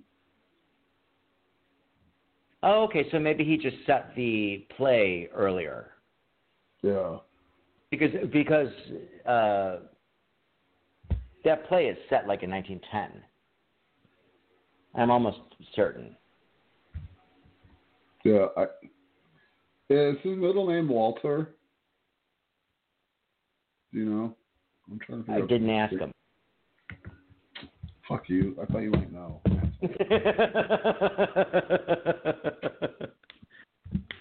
I mean, do you know what? There, there was uh, actually a uh, a day the other. I was thinking, what's my what was my father's middle name? I couldn't even remember it. So Eugene O'Neill. uh, Oh, and,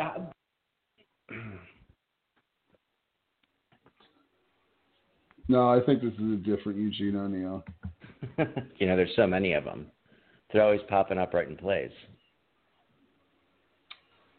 Wait. Born October 16th, 1988 was the day. Well, that's Sweet. definitely not him. he was reborn. he can walk on water and write. Now he's writing 18-hour plays. Wait, so was he born in 88 or 1888 or no? I think he was Oh, I think you said. 88. Oh, I thought you said 1988. Oh, okay, okay. Yes, he was. Yes, yes, because he died, you know, like in 1954 or something. So yeah. 53. So yeah, so that was actually perfect. Yeah, that he was playing himself. Like when he was writing, you know, the the play took place in 1910. He was a 23 year old kid or whatever, just out of Yeah. um college. Oh yeah, he died like right after World War II. But I wonder if he served in World War One, maybe. I don't know, probably not. I think that didn't they have the thing where the one kid I don't, I'm not sure if it was uh if it was supposed to be because there was the two brothers, right? I don't know if it was him, but one of them had like asthma or something like that. But I don't know.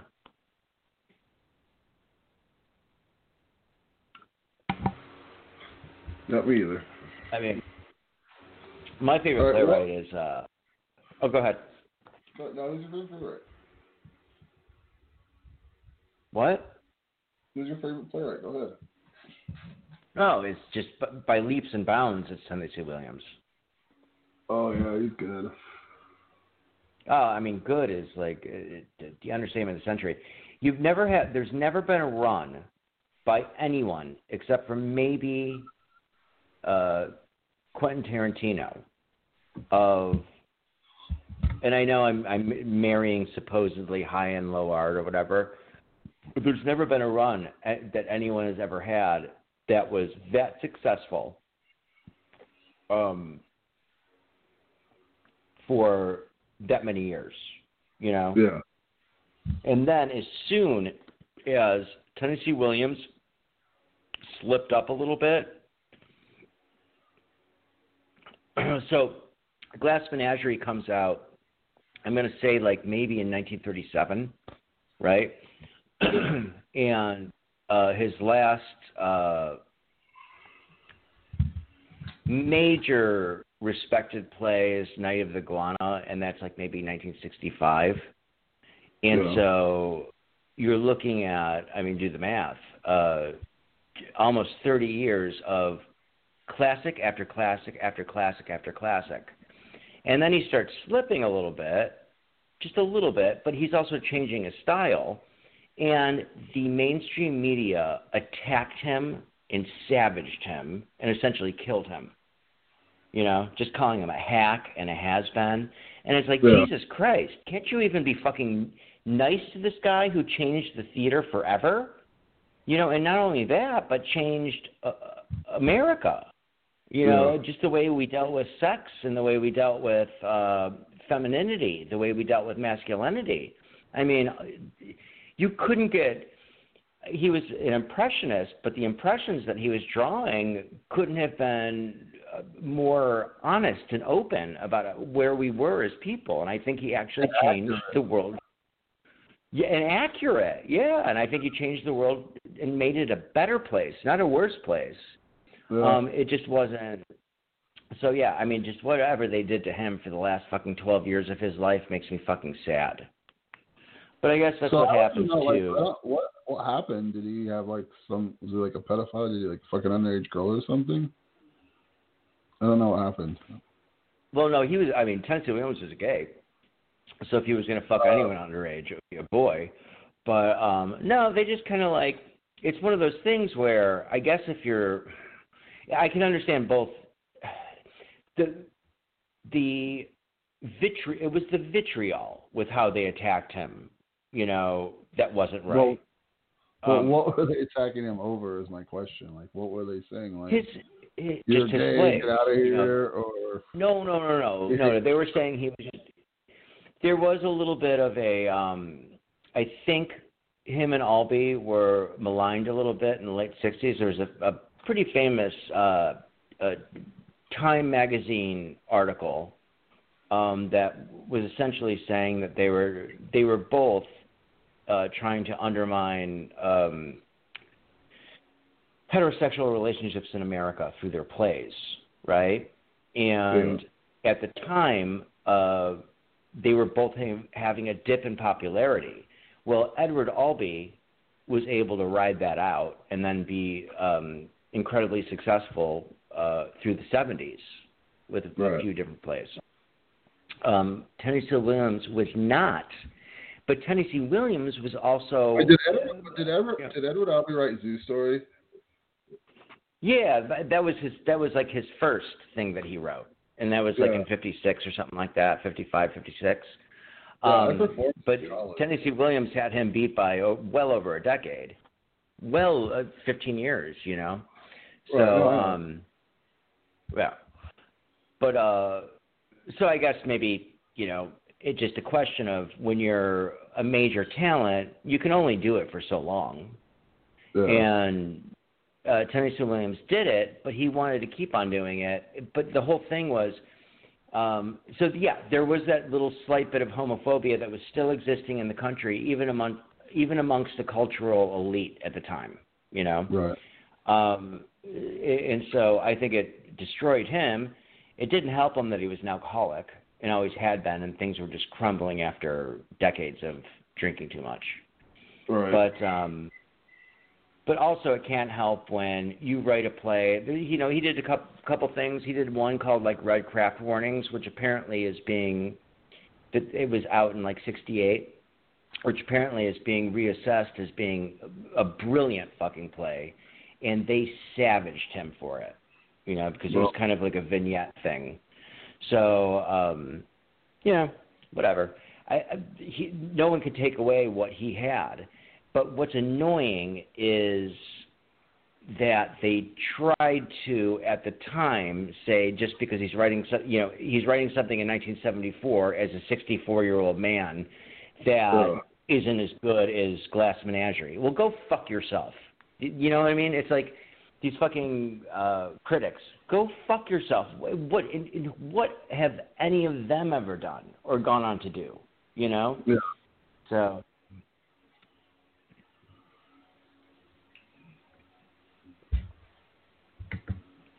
Well, yes, I guess you talk to a gay about Tennessee Williams and things get serious. I was about to take out my lance. I was about to take off my kid gloves and slap somebody.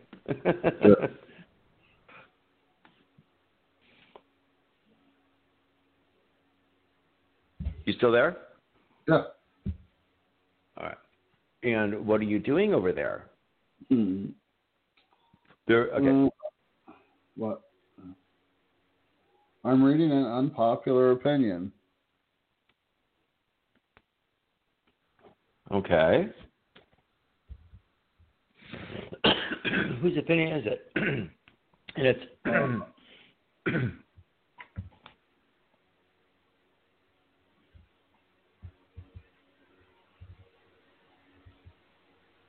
Dead air is also unpopular. uh, like, like, what are you doing? I'm reading Jane Austen's Pride and Prejudice. I'll be right back. I want to be able to talk about how women uh, behaved in the Victorian era. All right, so this post is called "Capitalism Makes People Miserable." Okay, so But it doesn't. It doesn't. Fucking bread lines makes people miserable. What the fuck? I just want to take this person and I want to choke them to death with my bare hands.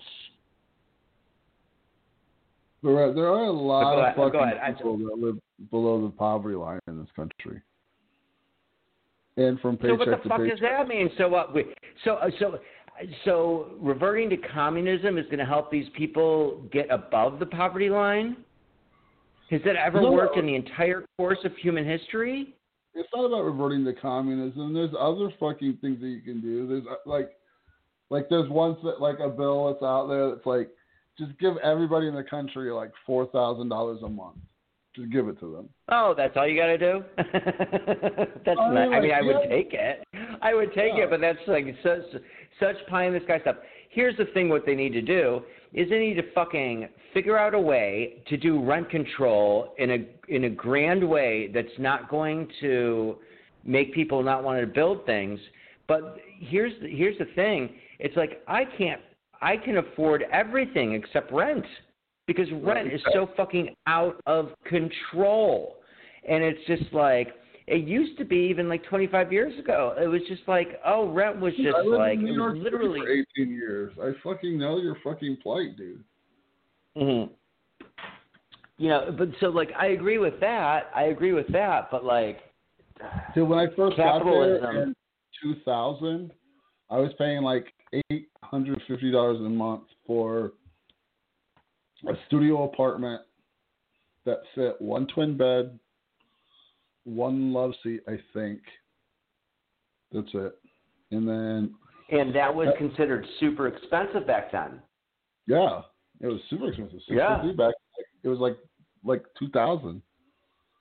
Uh-huh. Um, yeah, it was fucking nuts. And so what would that same apartment be now?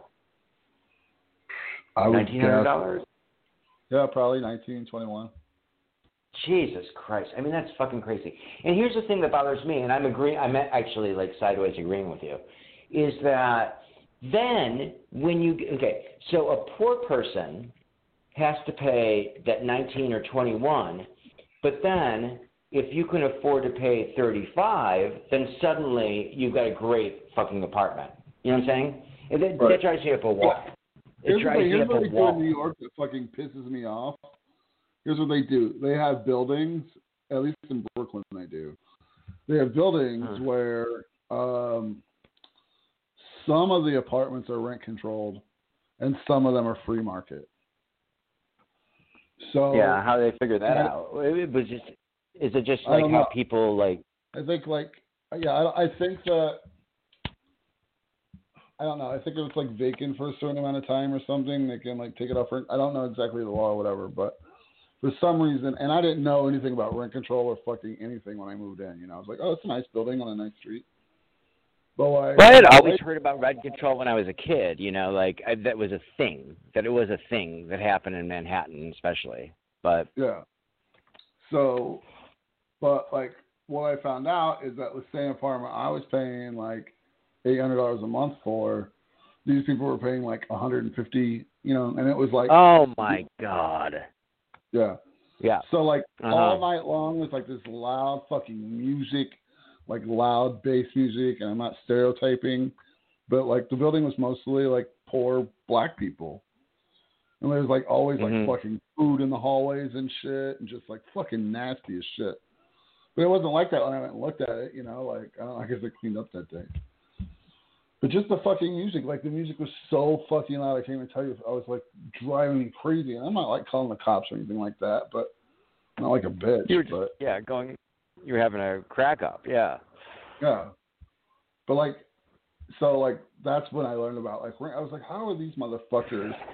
You know, like, uh, oh okay, well, they're on rent control. So there's like a two year wait on every fucking rent control apartment. Just like my fucking uh, ex, my ex-wife, my, my baby mama. Her whole That fucking bitch. family. Yeah. Well, her her. I can say it. You can't.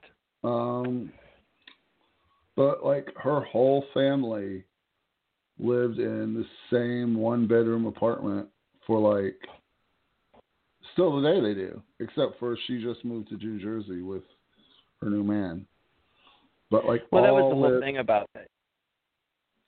And they still like they, it was an apartment they'd had like since they were born. You know that her mom had got, I think, with maybe her man and then and then and then they uh leave it to generations uh Yeah, yeah, and yeah. it keeps the rent control going yeah uh-huh which is sure uh that, maybe like, that needs to be like readdressed uh but in a grander screen a grander scheme of rent control for everyone you know what i mean yeah.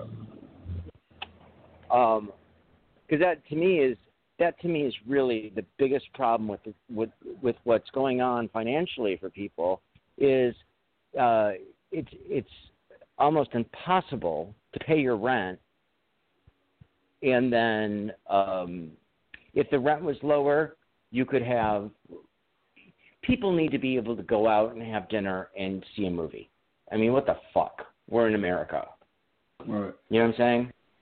And you shouldn't have to have you shouldn't have to get an extra job to do that.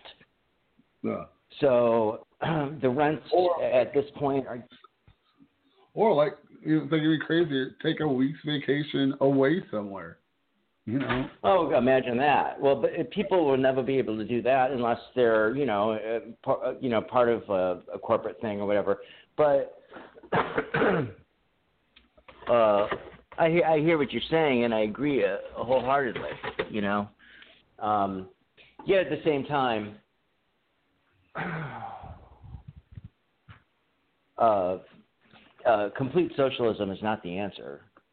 I mean, it's just absolutely not the answer. It just kind of maybe increased tax rates and stuff that, as a Democrat, a lifelong, I used to call myself a capital D Democrat.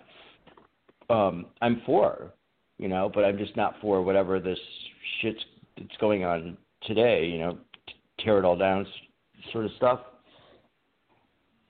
What about like the what about like look at like a country like Switzerland? I mean, I granted they have a lot fewer people, but look Yes, at that. that's, it's more than granted. It's just like a conversation stopped because they can, you know, uh, if Vermont, you know, was suddenly its own state, they could do whatever they wanted. You know what I'm saying?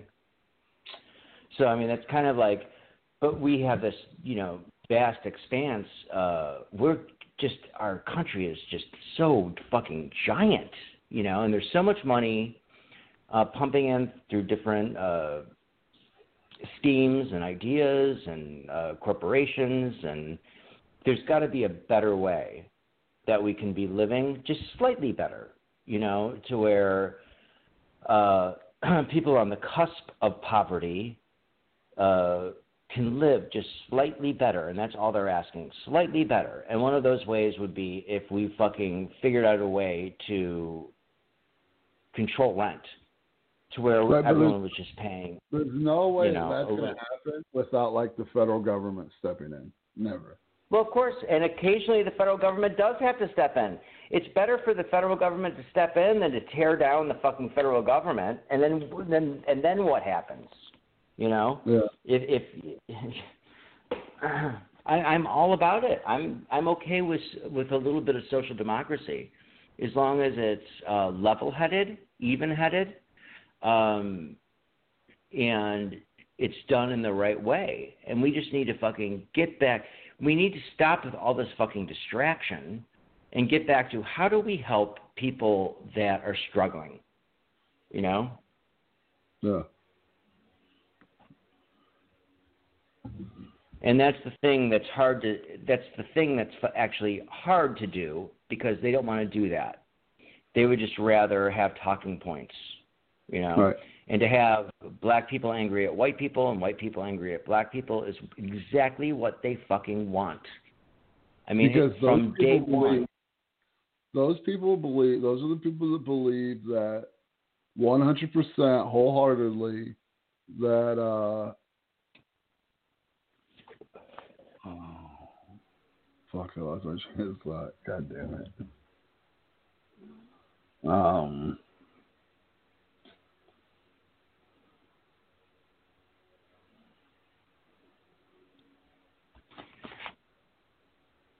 Well, I mean, they believe lots of different things. I I I just think that like they're trying to make um, a schism in the American public so that business can run as usual. I mean, the fucking businesses are running as usual. The billions of dollars are being made. They're being Yeah, I'm- untaxed. I'm sorry to interrupt you, but I remember what I was going to say. I was like, those are the same people that like look at like the poor people, the homeless people on the street, and be like, why don't they just pull themselves up by the bootstraps? You know, get a job, get like you know like not to mention like probably I would say what 60 70 percent of the homeless population has some sort of mental problem. Well, here's the thing. We fucking used to have, we used to understand as a society that certain people go crazy. There's a certain amount of the population, these motherfuckers go crazy, right? I might be on the verge of one of those people. You know? So they used to they used to have like all of these different like you know insane asylums, and that was just part of like the public service, right? So there weren't fucking people hanging out on the road because a, a cop would go, "Why are you living on the road?" And the guy would go, "Because I want to live on the road." And he'd go, "You're fucking crazy. I'm going to put you into this fucking insane asylum." Right? Which really should, if you think about it, that's not an antiquated notion. I agree with that fucking cop, right?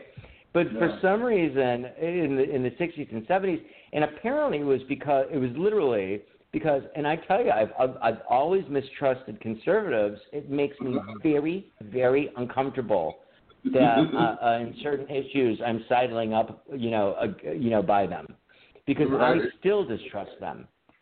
But um, you know, because those those were the guys that were like, ah, we don't need these insane asylums, and then you know, and then the, you know, politics and strange bedfellows and all this stuff. The ACLU saying, well, you can't just lock someone up. What if they want to live on the street? You know, we live in a free country, and and of course, you know, fucking like Richard Nixon would be like, oh yeah, that, that makes sense to me. That makes sense to me. We don't have to pay for it. You know, we can make it do a tax cut. So, so yeah, so we had a system that was, I don't know, I, I imagine it was barbaric in certain ways because they were giving people fucking. Shock I mean, really, if you go back to the 50s, shock treatment, but like, uh, oh, they'd be like, well, she's acting, she's acting up. Let's give her, let's give her an enema. Like, you know, not, not even things that made sense you know, but it was a, but it was a different time. But we could get back to that point where it's just like, hey, dude, if you want to live on the street, you you can't, and we're not going to put you in jail, but we're going to take you to a place and get you medicated to where you don't you don't want to live on the street because it's not natural to want to live on the street. You know, maybe if you're fucking uh, Henry David Thoreau, it's natural to want to live in the woods. And you know what? No one has to see you in the woods. You can shit in the woods like a fucking bear. But when you're shitting on the fucking public sidewalk, that's a different story. You know, and apparently, like uh, California, the entire coast up the uh, Pacific Coast Highway, the entire place is just like overrun by homeless people because it's a temperate area. You know, Yeah. and it's just like every person with a mental issue, and the, the same thing was going on in the '60s, to be frank. Yeah. You know, uh, so we're we're kind of living. I told my mom the other day, I was like, it's like we're living through the '60s really in a way that's incredibly transparent. Um, it's just like everyone's pretending that the '60s didn't happen, so they don't have to learn anything from it. You know what I mean? It's like we went through all this shit before. We were going through it. It was called the '60s. You know, it, it, but they had good music, and we don't have it. You know what I mean? We have the drugs. You can find them. We just don't have good music. right. It's the only thing that we're missing.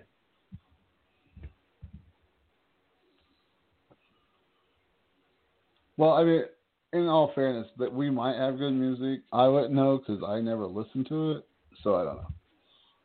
I don't know if you are ever exposed to it. I, I am not. My, I like anywhere I Uh-huh. go, I listen to my Spotify playlist, and that's it. Yeah, and it's yeah, it's like might as well be living in a tin can. I got you, but I don't. I just don't think so. I I would be very doubtful that uh, some of the things that the kids that I work with have played for me, I listen to it and I think, what the, what the fuck? I, I think, are you are you like functionally literate? What's going? What the fuck? Is,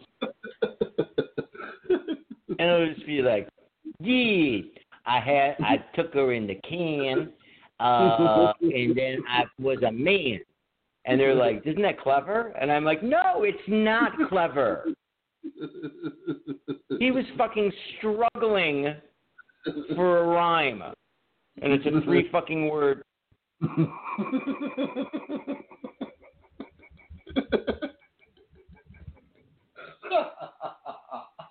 oh my god. So yeah, I mean maybe maybe there is some something going on with indie music or something where people are but I mean if you think about it, everyone's so terrified right now. It's uh that like I don't know.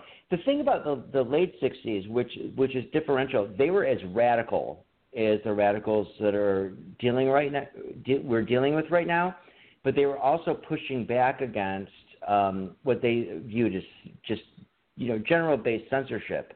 So their sense of humor was fantastic, right? So it's like, well, you can go a long way if you've got a good sense of humor, no matter what you're peddling, even if it's radical. But if you're radical and you don't have a sense of humor, that's just fucking terrifying, Right. don't you think? I mean, just No, I- fucking terrifying. Yeah, no, I agree totally.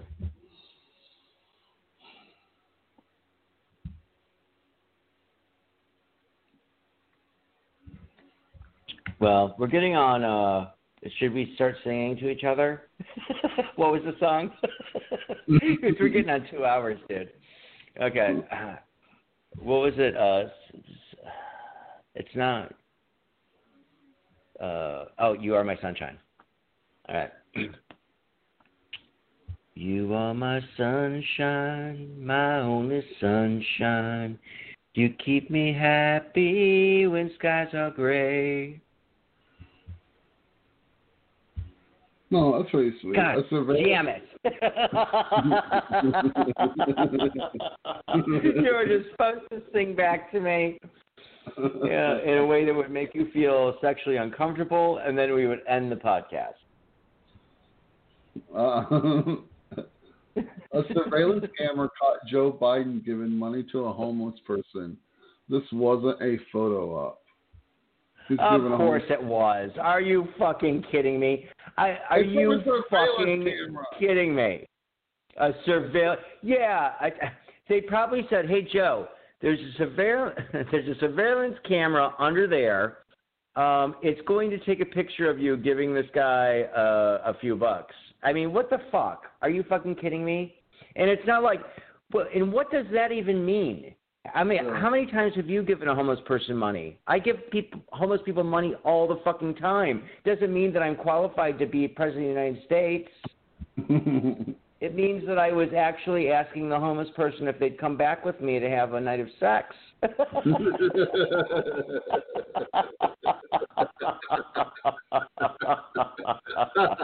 and, and Biden was probably doing something similar. He's like, "Hey, do you got a daughter? You got a daughter in that camp over there?"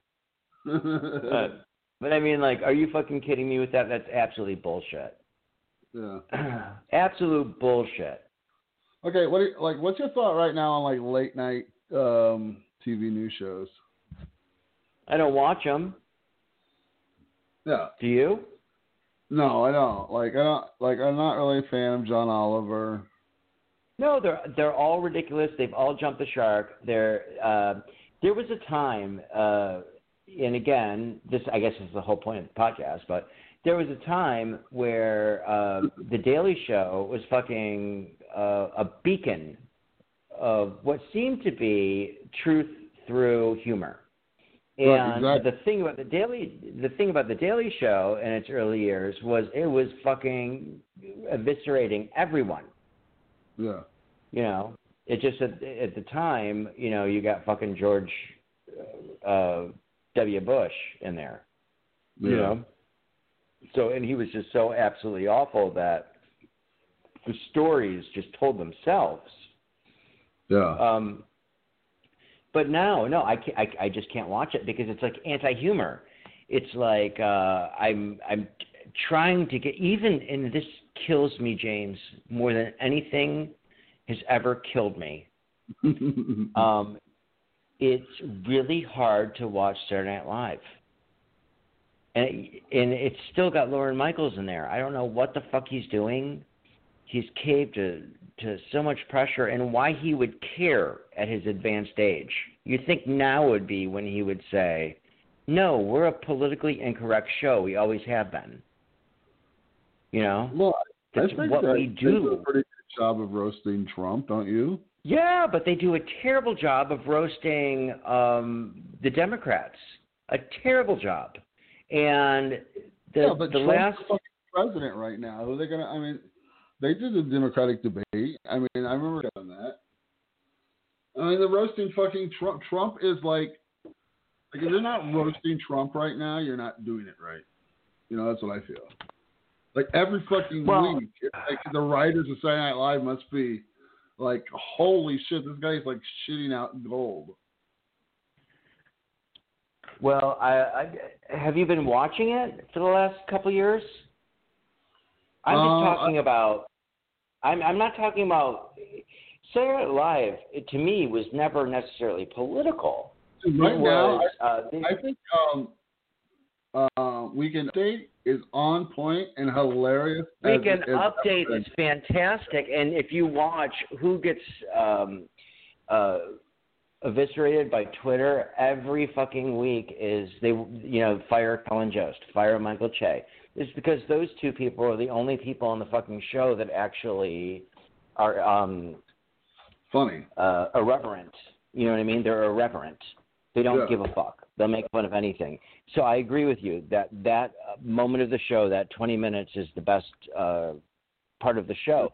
But they can't even do. They don't even do sketches anymore that are even bordering on crossing any kind of line. It's really embarrassing. It's embarrassing to watch. And and, I am a tried and true Saturday Night Live fanatic. There's never been, except for the first like fucking 13 seasons of the 1980 season, there's never been a time where I thought it was even bad, ever, ever, mean except for the last couple seasons. Do you mean 13 episodes of the 1980s? No, no, 13. Okay, when they when they moved over, there was like 13 episodes in 1980 that were really really bad. Uh, it was No. when they the the first cap everybody left, you know, and I they were really bad. And then 13 seasons. Okay. oh, I'm sorry, 13 episodes. Yeah. Um, Yeah, and like, But I mean- and isn't that when like uh, Belushi and um, They all left. Yeah, yeah. Belushi and Aykroyd left uh, in 70, 78. The the 78, 79 season was their last season. There was an extra season with Lorne Michaels and Bill Murray and uh, Laraine Newman and Gilda Radner, and then they added Paul Shaffer and um, Al Franken and uh, the, uh, Paul uh, Shaffer. and it was a great season. It was a, probably even one of their best seasons, you know. But then Lorne Michaels left, and they hired all these new people. Joe Piscopo was there, Gilbert Gottfried was there, um, but whatever. They were just like th- this show was so bad, you can watch it for those like first like twelve or thirteen episodes. I mean, so bad. Like they they would be doing a sketch and you wouldn't hear a laugh. Like it was that bad. You'd think that accidentally you would come up with a good sketch. right. Um, but then they fired the producer and they hired another person. Uh, D- Dick Ebersol came in and uh, Eddie Murphy came on and like they were like back fucking swinging. 82, that was great season. 83, great season. Um, 84, the best season with fucking uh, um, Billy Crystal and uh, Martin Short and Chris Guest. I mean, it was fantastic. You look they- Yeah, yeah. So, but yeah, I mean, I think the last two seasons have been very, very disappointing, and the whole thing is it's literally they their their whole. If you watch the original five seasons of Saturday Night Live, they were not a liberal show at all. They were like literally eviscerating um, feminism and the gay rights movement, and like it was literally more like uh, guys what that were drinking beer and, huh? What show are you talking about? Saturday Night Live. SNL. Oh, okay. Okay, I thought you were talking yeah, about the first, the I first like first- five seasons. Oh yeah. I mean, it's it's uh, there are cringe-worthy moments when you watch when you watch the first five seasons, Yeah. um, because they were trying to just be rock and roll, and rock and roll is not buying uh, what the current idea of how to live is. It's actually being the exact opposite of that. you know, yeah. so.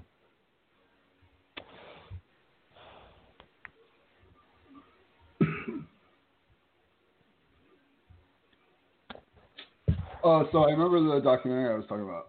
Um, it's about I, I don't know. I think it's in like California or like Nevada or someplace like that. There is this whole like subculture of people that live in this like group of underground tunnels. Have you heard of these people? No, I don't. I have never heard of those people. Oh. Why are you so angry about I mean, it? and it, well, because it, it makes me angry. I was like, I don't want to meet these people. I don't know why they're down there, but they piss me off. it's like they're all basically homeless, and they built this whole little city like in these abandoned underground tunnels. Or I oh, think good for them. And they all have like their own little section, and they build out a little house and it, everything, and like little doors and stuff. And they go to church on Sunday. Like, Could you imagine if like they, we we go down there in 50 years and it's like the 1950s? Everything's perfect. It's like they're like uh, uh, the tunnels, they're like oh little people making. yeah. it's like they're like they they you you knock on the manhole cover and they open it up and you're like, hey, uh, what's going on down there? And they're like, oh, the kids just went to the sock hop.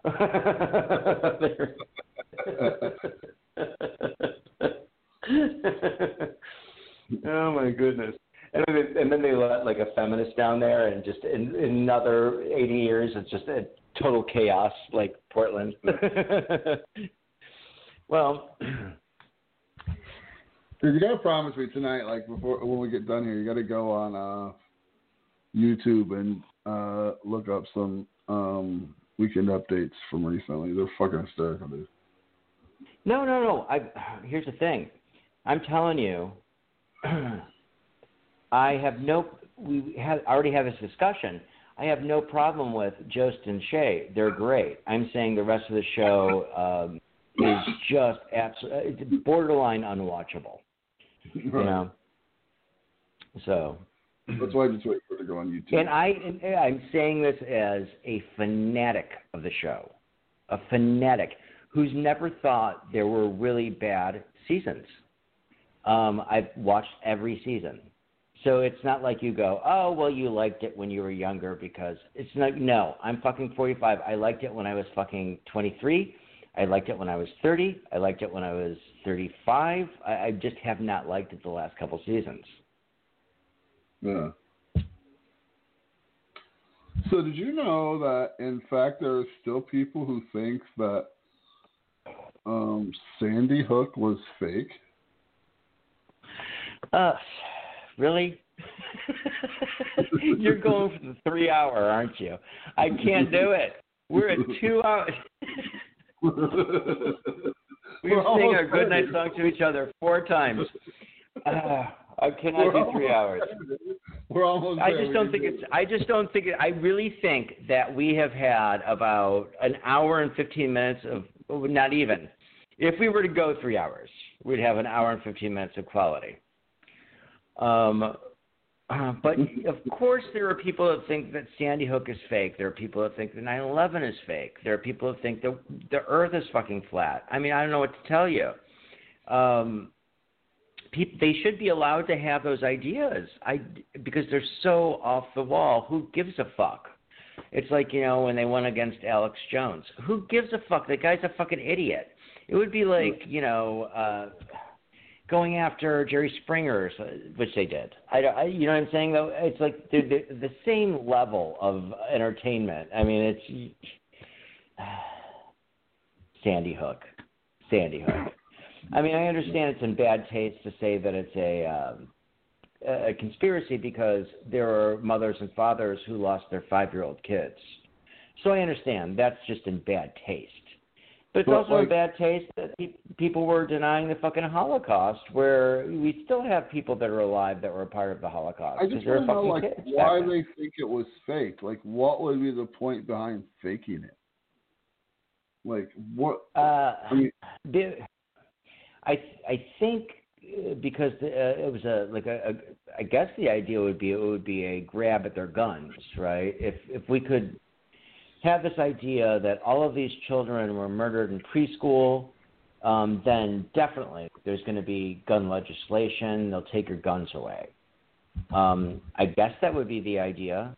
I mean, it must have come from somewhere. I mean, most most uh, conspiracy theories have a thread of truth somewhere. So maybe uh, somebody lied about something, you know. But I mean, you've got dead bodies. I, I don't know what to say. You know, I mean, it was absolutely awful. I'm not for. Uh, I'm actually, you know, pro Second Amendment. I I just we need to figure out. Again, this kind of rolls back to when we were talking about how there are no such things as insane asylums anymore. All right. You know, so we have people running around killing mass amounts of people. You know, people just are always falling through the system. So this Yeah. is from Wikipedia about uh, the Sandy conspiracy. One of them is claims broadcast by Iranian television. This is Press TV, the official state media outlet of Iran, has promoted various anti-Semitic conspiracy theories, blaming Israeli death squads for the shooting. Press TV interviewed Veterans Today website Gordon Duff, who quoted Michael Harris, a former a former Republican candidate for governor of Arizona, who made the Israeli death squad's claim. Wow. Harris has publicly associated with neo-Nazi groups in the past and has previously claimed that Israel was responsible for the 2011 Norway attacks. Duff asserted that the attacks were an act of revenge. All right, that's crazy. I ain't reading more of that. Now here's Alex Jones. Well. Yeah, I, you know what? And there, there is so much. There's a one thing that's really bizarre to me is that there seems to be, um, especially on the left, uh, an uptick of anti-Semitism, which I don't fucking understand for a second. And did I tell you the story? What story? Okay. So uh, Jill looks up our name, and we it never occurred to us, but now we're in the modern age, and so we look up our name, uh, derivation Yankee, uh, in Google. It turns out. out it is a German Jewish name, Oh, really? right? Yes. So So I'm thinking to myself, holy shit, I've been half Jewish this in, this entire fucking time, and I never knew it. I always loved the Jews. I do you remember James my like predilection towards Bob Dylan and Woody Allen? I was fucking a fanatic. I Yeah, was just like everything about everything Jewish I I fucking loved. you actually And- love the Dreidel song. Well, a dreidel, dreidel, dreidel, a dreidel we will play. Yes, of course. I used to sing it. maybe we could, maybe we could instead of we can open with "You Are My Sunshine" and close with the dreidel song. Uh, so but listen, uh, this, so it- so yeah. no, this is gonna get crazier. I'm gonna get to that. This is Alex Jones claims.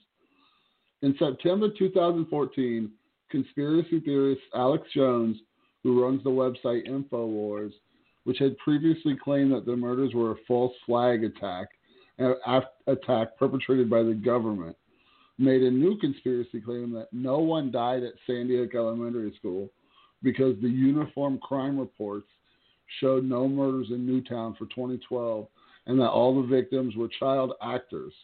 Quote, this claim is false and represents the FBI report. In reality, because the Connecticut State Police was the lead investigator after the attack, the Sandy Hook victims were included in Connecticut statewide records under state police miscellaneous rather than under the Newtown statistics. So, Yes, but I mean, this to me is like Alex Alex Jones. No one takes him seriously. He's like, um, it would be like if no one has ever took him seriously other than as a personality, right? So even though he was doing, uh, it would be literally like if we were talking about something, you know. yeah. It, he he was never considered. He was never on Fox. It was Infowars. It was. uh I mean, did have he have a huge big following? following. I I believe he a Yes, he following. did have a huge following. I totally get So, it. So Yeah. check out what a fucking dick this guy is. Listen, in November 2016, Erica L. Lafferty, daughter of Dawn Lafferty Hochsprung, the school principal who was shot and killed at Sandy Hook School, wrote open letters to then President-elect Donald Trump, published in Medium and USA Today, calling upon him to denounce Jones. After Trump, after Trump had appeared on InfoWars during his presidential campaign and lavished praise on his presenter, saying that the conspiracy theorist had an amazing reputation and pledging not to let him down. On February 20th, 2017, the Newtown School Board wrote to President Trump and urged him to recognize the murders of 26 people. Damn, 26 people, that's crazy. At Sandy Hook, and to remove your support from anyone who continues to insist that the tragedy was staged or not real. Trump did not respond to the letter. What a fucking dickhead this guy is. Well, How you, You know fucking what? say these fucking people who fucking lost their fucking kid in like the most awful way you can imagine? Like at school one day, literally getting murdered by other fucking kids with assault rifles. Absolutely, and I'm a 100% on your side that it did occur and it did happen. But the thing about Trump not responding to it is because if he had to respond and apologize, it's a trap they're setting for him, and he realizes it. He they're setting traps for this motherfucker all the time. And I tell you what, he's not the best president we ever had. He is absolutely utterly um, deficient in his ability to express himself. He has, I think, probably bipolar disorder, but he's not a guy that that thinks that um, fucking Sandy Hook actually happened. He's smart enough to to realize that if I have to answer to everyone saying you have to say that he doesn't fucking know Alex Jones. He doesn't care about Alex Jones. So why should he have to negate what Alex Jones says? Because they're saying Alex Jones is the the Republican idea of what happened. This guy's a fucking wild man. He's he's like couldn't be farther from a normal fucking Republican trying to fucking raise their family. You know what I'm saying? So like Trump's in a weird space too. Why should So are he you have sure to apologize? I think a lot more Americans identify with him than you think. Let me see. How big is Alex Jones listenership? Should I put that? Is that a word?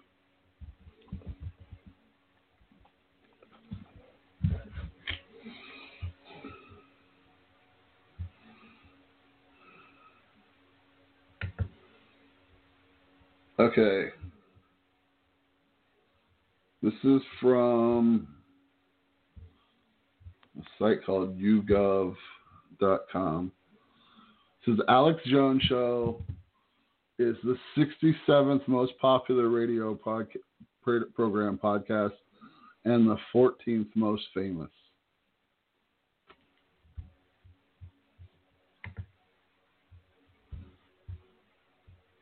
Okay, so what does that mean? I don't know. Okay, my whole point is they're they're mean, always trying to bait him with all this shit. They'll, they'll go they'll go. Uh, do you want to say that? Uh, okay, there's a uh, white Dude, do you supremacist. to- Do you listen to Howard Stern? I I have also stopped listening to Howard Stern because he fucking it's the same thing with as SNL. Really, I think he's still. I mean, I- funny. Oh, do you? Yeah, I still, I still listen to him. I mean, he's a funny man. There's no two Right. ways about it. But think Um, about think about funny, like his funny. fucking like his callers, like the regularly, like the like the Wack Pack. I think the Wack Pack is like a very good uh demographic of most of America. Honestly, The are you talking about the actual Wack Pack? Like the Yeah. but they don't even have the Wack Pack anymore. Like they don't have. Do they still have Wendy the retard and all those yeah, people? Wendy's still there. Yeah, they still have Wendy. They still have uh like all the original actors. What's the crazy lady from Brooklyn? oh Um, yeah, I love her. Uh, Sarah. Wendy. Is Is it? it Wendy? No, Sarah. Sarah. Uh, what's her name?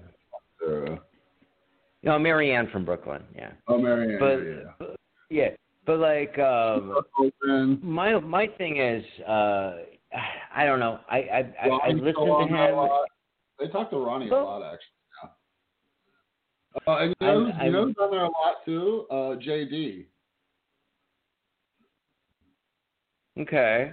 J.D. Harmeyer. Is that his name?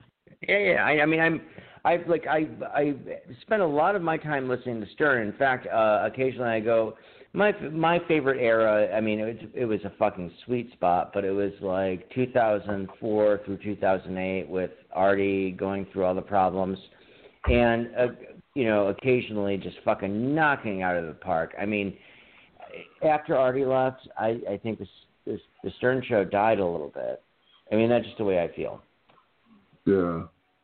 And it was he anyone's on, fault. on good terms or bad terms? He left on bad Oh, terms, right? extremely bad terms. Yeah, yeah. Yeah. Uh, I He guess was he had just. up, Uh, right? That was the problem. yeah, he. Yeah, it was just like he had a long struggle with drugs, and uh, like it's all there documented, you know. But now, like, eh, but I don't know. I love Howard. I will always Ralph love is Howard. Still there. Ralph is still there. I, yeah, but I don't like Ralph. I never liked Ralph. My my thing is, I love Howard. I will always love Howard. Um, he's gone into uh, w- like you want to talk about a time where you could need Howard Stern. It would be now, and he's absolutely conspicuously silent about everything that's going on.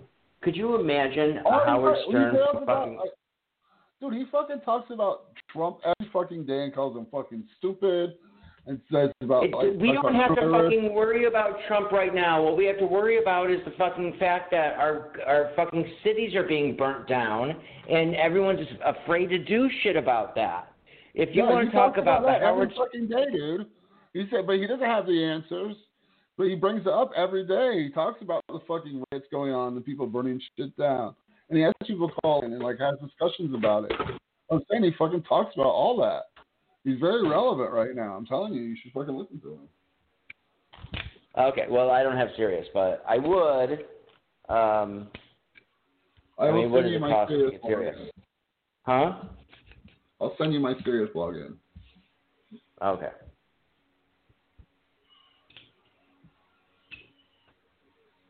But they- might get these are I guess suspicious with like two IPs from two different states signing Well,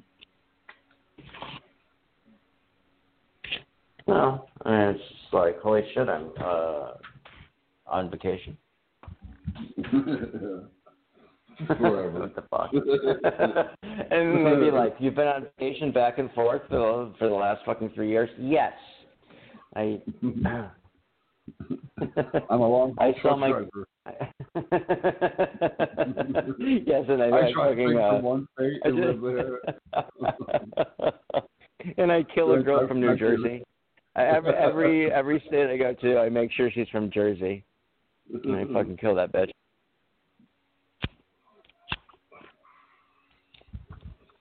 Yeah, dude, but like, it's crazy. You gotta watch this show, man.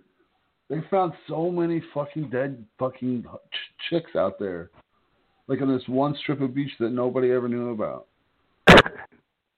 Have you uh, Go watched Mindhunter on Netflix? Yeah, I didn't really get that into it though. Well, start watching it again. You'll get into it. It's one of the best shows I've ever seen in my entire life. It's just a it's a uh, a, a two season long movie. It, it just absolutely fucking incredible. And at the uh, in the second season, they go through the uh, Atlanta murderer. Um, and you want to talk about just carnage? You know, he, he killed like sixteen kids. You know, Yeah. Wait, is that uh, what's it called? Crime Hunter? Mind Hunter. Mind Hunter. Crime Hunter would be good too. Be like, hey, did you did you just Uh. hey kid, did you just I think this kid just stole a Clark bar and that would be like the entire episode. Um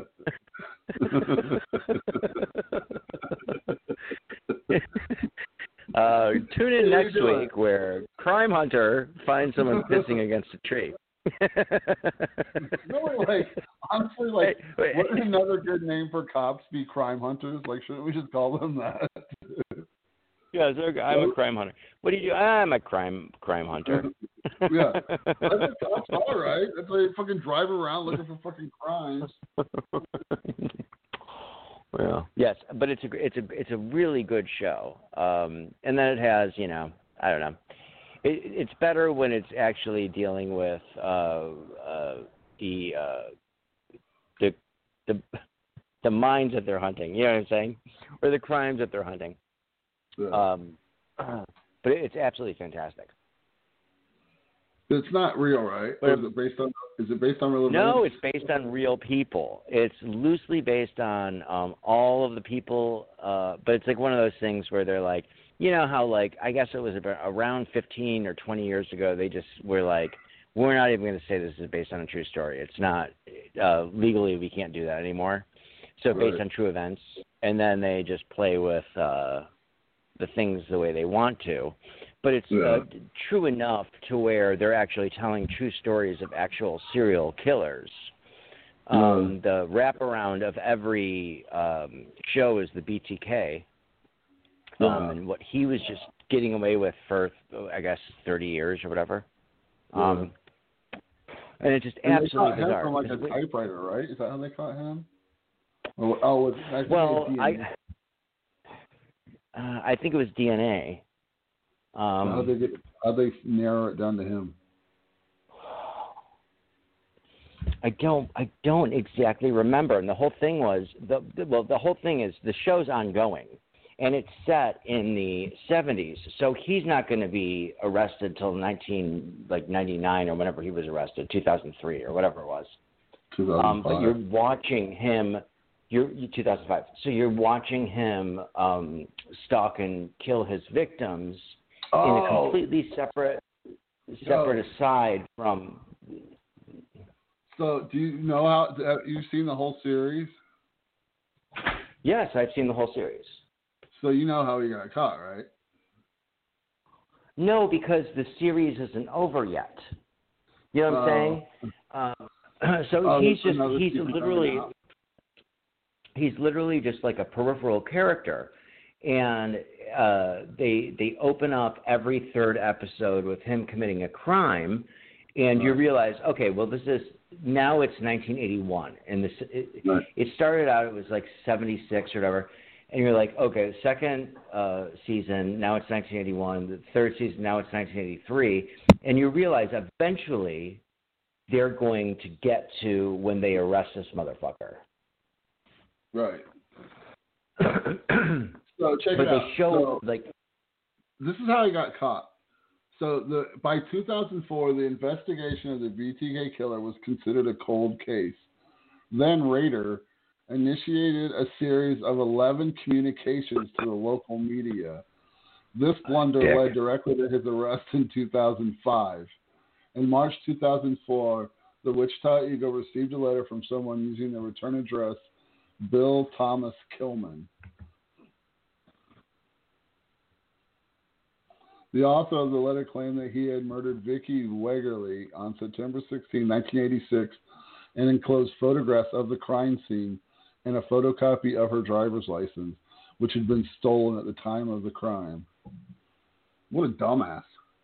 Well, I mean, it's it's the same thing as uh, that we've always heard. It's like, and that and the show delves into this too. Is when you're committing crimes that you can't control, even if you're a narcissist, right? You do know enough that you want to get caught. So, You know, um, I mean, you don't want to get caught. no, you do want to get caught because you're feel bad after the you know the actual thrill kill is done, you know, and you're like, what the fuck am I doing? Blah blah blah. Uh, the guy that oh shit, what was his name? He was the whole first season, but um, he had killed a bunch of co-eds in California. And he was just like, uh, fuck, what was his name? But he was a really smart guy, and he felt terrible about it. It was all about uh, his mother, and he hated his mother, and he was killing, I guess, his mother every time he was killing these women. But he didn't want to do that anymore, and so he was just like, I was so smart that there was no way you guys could capture me. So he actually turned himself in, in a way. He just turned himself in. Um, so like, uh, there's a chilling moment where you know they ask him because they're doing they're trying to like um, figure out if we can uh, talk to all of these serial killers that are caught, we can get some kind of psychological evaluation. Oh yeah, yeah, yeah. And it's- and they this is thought it gonna was help Bundy, us. didn't they? Wasn't Bundy like the first one they did?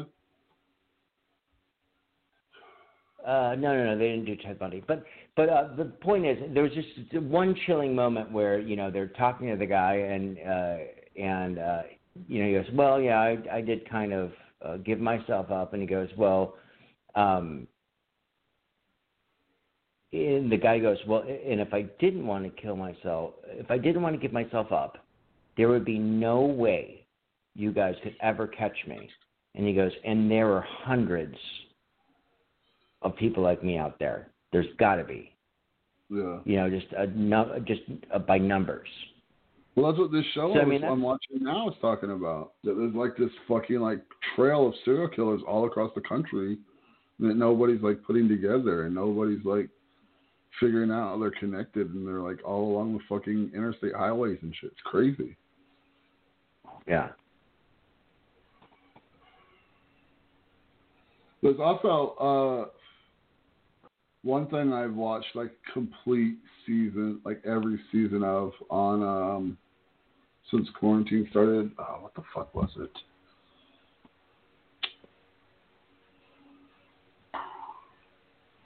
What the fuck Facts were we just talking about? No, what were we just talking about? Facts of What life? were we just talking? What were we just talking about? we were talking about Mindhunter, but I was I was thinking like maybe you were like we were gonna go back to a discussion about Joe. Oh no no no! There's a really good show on Netflix about Ted Bundy. You should watch it. It's awesome. It's really good. It's like There a is movie. a movie. Oh, is that with the one with um, the cutie from High School Musical? Yeah, I think so. What's his name? Yeah. Yeah, you should watch it. He's pretty hot in it.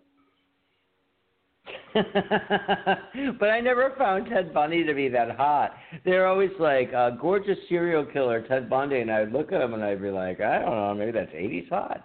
I'm not sure. He looks like a guest star in fucking Murder She Wrote. Like you know, like one of those. his eyes. He had like What- piercing blue eyes. And it was like kind of like Uh, he wasn't yeah he wasn't imposing in any way. He wasn't like a big guy. You see him battling with blue know. eyes. I can never. You can never tell.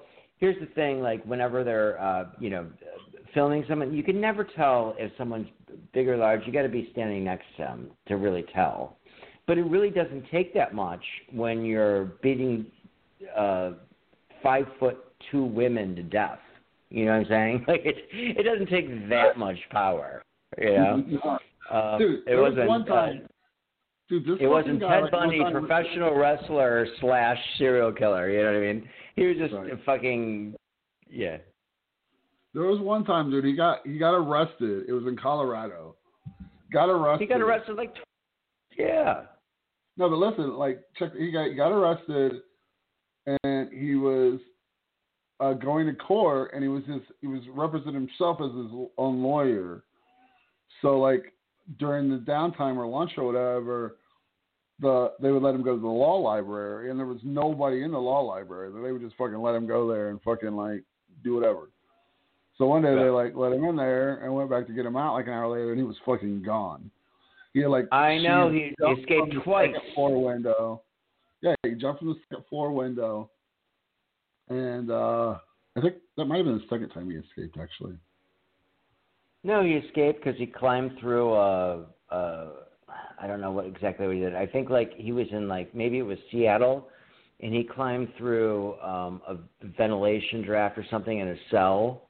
He escaped that time. Then they fucking caught him again, and he escaped the second. He's escaped two times. Yeah. So I mean, like, and then they go, "Oh well, he must be brilliant." It's like, no, these fucking redneck cops must be the stupidest fucking people. And there's a there's a callback to the Dukes of Hazzard right there. It's like back in the fucking seventies when he was operating. It was like, "I'm Rosco P. Coltrane. All right, you killed these girls. We're just gonna put you over here in the library, but you be a good boy. We're gonna lock you in with this key, and I'm gonna go have a, a coffee with my dog. It's like, are you fucking kidding me with that shit? Oh my god, it's just absolutely ridiculous, absolutely ridiculous. But yeah, there's a great movie uh, that you need to see uh, called uh, My Friend Dahmer. It is. Uh, Oh. um, have you seen it? So, what, what's it about?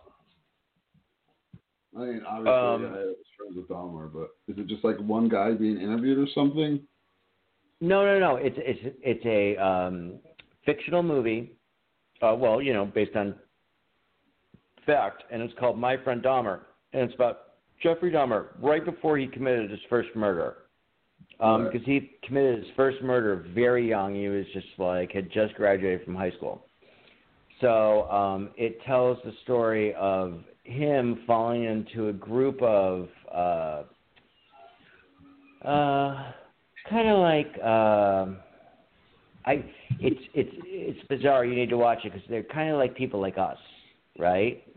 Um, Just uh, they find this kid who's a little like off center, and he's willing to do stunts and act bizarre. And this is Jeffrey Dah- Dahmer, right? And so they kind of become friends with him, but then they kind of become a little uh, scared of him. Um, but they do have a kind of friendship with him for the year that the movie takes place, and it's absolutely fucking fascinating. Um, Wait, when he they realize? No, no, when he's like seventeen, eighteen, Oh, okay. and uh, so it, it leads up and do to the they first still know him while he's committing murders, or no? No, because uh, they're all they're all they've all graduated, so they're all going to different colleges. Yeah. Um, okay. And he just then goes on to what he ends up going on to. But it was written by a guy, and that was his. He was like, I, we were friends with him, you know. Um, Yeah, and they didn't know any of the darkness really, but they suspected it by the end. But kind of like how I don't know, when you're 18, if you suspect that one of your friends has dark impulses, you kind of just go, okay, well, I need to kind of get away from you, rather than I need to alert the police. Yeah. Yeah. Like So yeah, my friend has some bodies stacked up in his garage. I mean, we used to go. Like for high schooler. I remember one time Brent goes to me. He goes, uh, "I think I could kill a person," and I go, "Well, don't." I mean, I'm, it's fantastic that you think you have the ability to do it, but please don't. You know, for everyone involved, especially the person you're gonna fucking kill.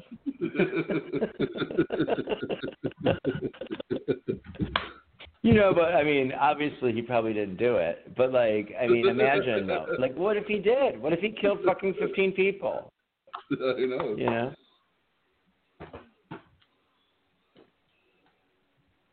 I mean, what if our friends were gonna do it? It'd be him.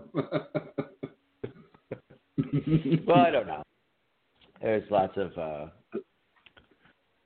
lots of our friends that probably could have killed people if you think about it. I couldn't. I really couldn't. It's like I I've I've actually like uh like pulled off a a um I've, I've cut myself while chopping uh while slicing lemons and fainted. So I don't Maybe you I only don't faint that's in possible. your own blood. Maybe you get it in yeah. I orgasm if I see someone else's blood. very doubtful. Very doubtful. you never know until you try it. that would be like the, probably the most pathetic murder attempt ever. Like I don't know. Uh, he uh, he got the knife. ever Uh, go ahead. I don't think I ever told you this. I like once had a dream. Freaked me the fuck out. Like in my dream, I was like strangling this person. It was a person I knew. It was like close to me. Mm. And like I was like Uh-huh. strangling the life out of them. I was so fucking angry with them for some. I don't even remember what I was angry with them about. But I was Uh-huh. like strangling them. Like and it was so fucking real. Like I woke up and I was like, "What the fuck?" Like I looked over, I was like, "Did I fucking just strangle her?" Like, wow, that was so crazy.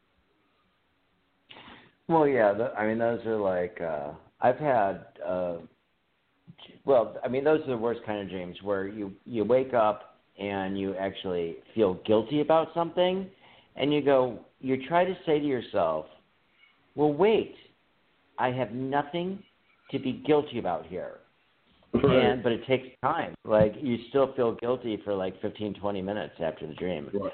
Yeah, dreams Yeah. are dreams are whacked out, and you can feel fearful or guilty or uh, anxiety ridden or whatever it is, based on the dream that doesn't even mean anything.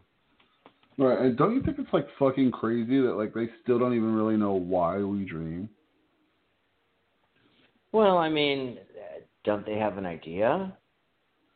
Isn't it like Mm. kind of like Do they know why like we we're working out working out issues as we dream? Like, is there a proper? I well, let's say, is there a proper theory on why we dream? Is that good? I don't know. Is there? That's what I'm googling.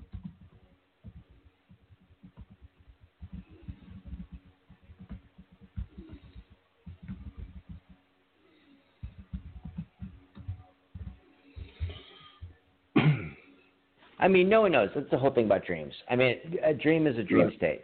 So uh, the only thing there could ever be would be a theory. There's no way that like they could ever figure out why we dream. Um, So, like, the first thing that comes up in a Google search of is there a proper theory for why we dream is like the little, you know, like the little paragraph they put from an article. It says one prominent neurobiological theory of the of dreaming is the activation synthesis hypothesis, which states that dreams don't actually mean anything. They are merely electrical brain impulses that pull random thoughts and imagery from our memories. that's bullshit. It's like, well, fucking Absolute duh. bullshit. Yeah. we know that. Well, I mean, if you look at the, um, Okay, I'm a go. huge, I'm I'm a huge proponent of that whole like uh, Jungian idea of mythemes, which it's like everything comes from our dreams, everything comes from our unconscious. We understand things that we cannot, we can never ver- verbalize, and that's why we respond to art, right? Yeah. And we respond to dreams in the same way we respond to art. We don't necessarily have to understand it, but we understand the poetic meaning behind it. And so, just, I mean, whoever fucking wrote that should be kicked in the nuts.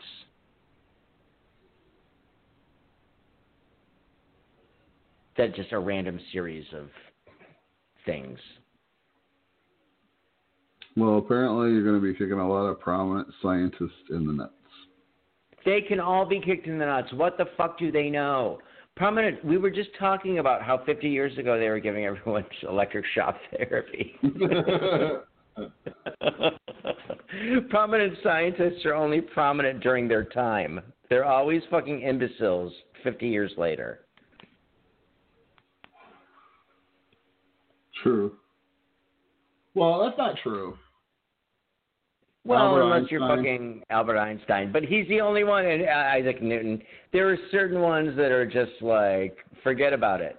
No, you know what? Could you imagine? What about Neil deGrasse Tyson? Oh, I thought you just I, I thought you just said Lily Tomlin. what? she has a brilliant mind. she knew how to sit in an oversized chair and act like a five-year-old. you know, I, Albert Einstein, Lily Tomlin. uh, same difference. Uh, but there's still like tons of people. Like, there's still like like this. You know, like the um, what's that uh satellite that's taking all the pictures? Hubble. Like the like the pictures from Hubble. Like we're still like seeing. New, this like fucking documentary. It's called uh. It's not a documentary. It's a series. I think it's called uh. What the fuck is it called? I think it's just called the universe. Um, yeah. But it like talks about like how like all the theories now like of multiverses like our universe isn't the only universe that there's other universes out there that might have different laws of physics and that like we're like part of like some multiverse it's like weirdly described as like kind of like bubble-ish things that are like sort of like bouncing off of each other and that's like the universes you know, like so we're talking about like a universal scale. I think that's like a Yeah, pretty I common mean, like- theory right now. I know, but they all there's all these theories and like um you know, I'm I'm all always like we should have as many scientists as we can talking about as many things uh, you know that you possibly can. But like, you know, I'm just a big fan of, you know, the practical ideas of how to like make things work, you know. Well, I mean, Um, technically, isn't like E equals mc squared technically still a theory? It's just never been disproven. Uh, I'm not sure if that's a theory. I think like I, I well, I guess everything is a theory always, no matter what. There is no actual truth to anything. So everything, but I think it's like as close as you get to a concrete theory as possible. Um, and it, I have I have read, and occasionally, you know, I'm not a scientist, and I despise everything You're about not? scientists. Why did he all these except for what they can give me, and then I'm very happy about it. But like, I, I couldn't imagine it. It would be like, hey, do you want to be a um, uh, do you want to be a uh, you know a gay prostitute in uh, Argentina? I'd be like, I guess I'd rather be a scientist. I'm not sure. like it's like it's a toss up. But but I still Wait, appreciate what they give us. you have a pen? The whole thing is like. What- what is that Yeah, of course I would. He'd slap me around every. Fi- I'd be like, "Oh my god, I'm just trying to get a. I'm, tr- I'm trying to get a fucking Mexican Coke down here. Stop slapping me. Got five minutes. Got fucking five minutes. I just my been anally raped. I just want to fucking down this Mexican Coke, and then I'll be raped again, and then you'll slap me again. But I'd rather be with you than be a scientist because that shit's too hard. but that's why it's like that's why it amazes me that like people like think that much. There's like a it's a great show. I think it's on Netflix too. Fuck. Um, let me look really quick. Netflix. Well, okay, wait, wait, wait. So, like the whole thing about uh, science and Einstein is that apparently Einstein is the guy that no one can disprove. They, it, they've just he's came out with like I guess like, uh, like sixty different things, and no one can disprove anything. So, like, I mean, here's a guy that like, uh, if you would ever say that a Jesus Christ came on the earth, that would be Einstein, right? Like uh like and there's no and everything that he did has led to everything. And you know, Yeah. and there's no like shouldn't we have statues of Einstein? Would they pull him down? You know, just a, a Jew with unwieldy hair. yeah.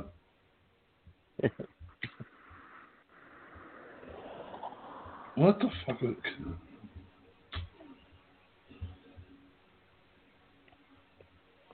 Son of a bitch.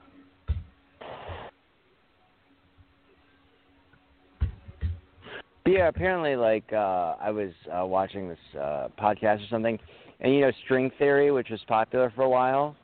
It Yeah. turns out it's just like a big hoax, and like nothing about it is real or stands up to any scrutiny. so like, that's where we are with you know, when you talk about Well, science. that's the thing is that like that's why fucking science is fucking amazing because somebody Yeah, presented because- the string theory and then like and they thought it was going to be the next big thing, and then it turned out, oh no, it's not. So, yeah, but now I think they have a pretty good idea. well, they've got a pretty good idea that string theory is absolute bullshit. so, I mean, it doesn't it doesn't stand any of the actual scrutiny that came from. But I mean, you have to. Uh, that's the whole thing of science, and that's what I'm saying. I, I just absolutely despise science because it takes too much work. Kind of like if we were to do a podcast where we had to actually work for six hours um, figuring out what to talk about. You know, right. if we were to do the uh, prostitutes that were being killed or something.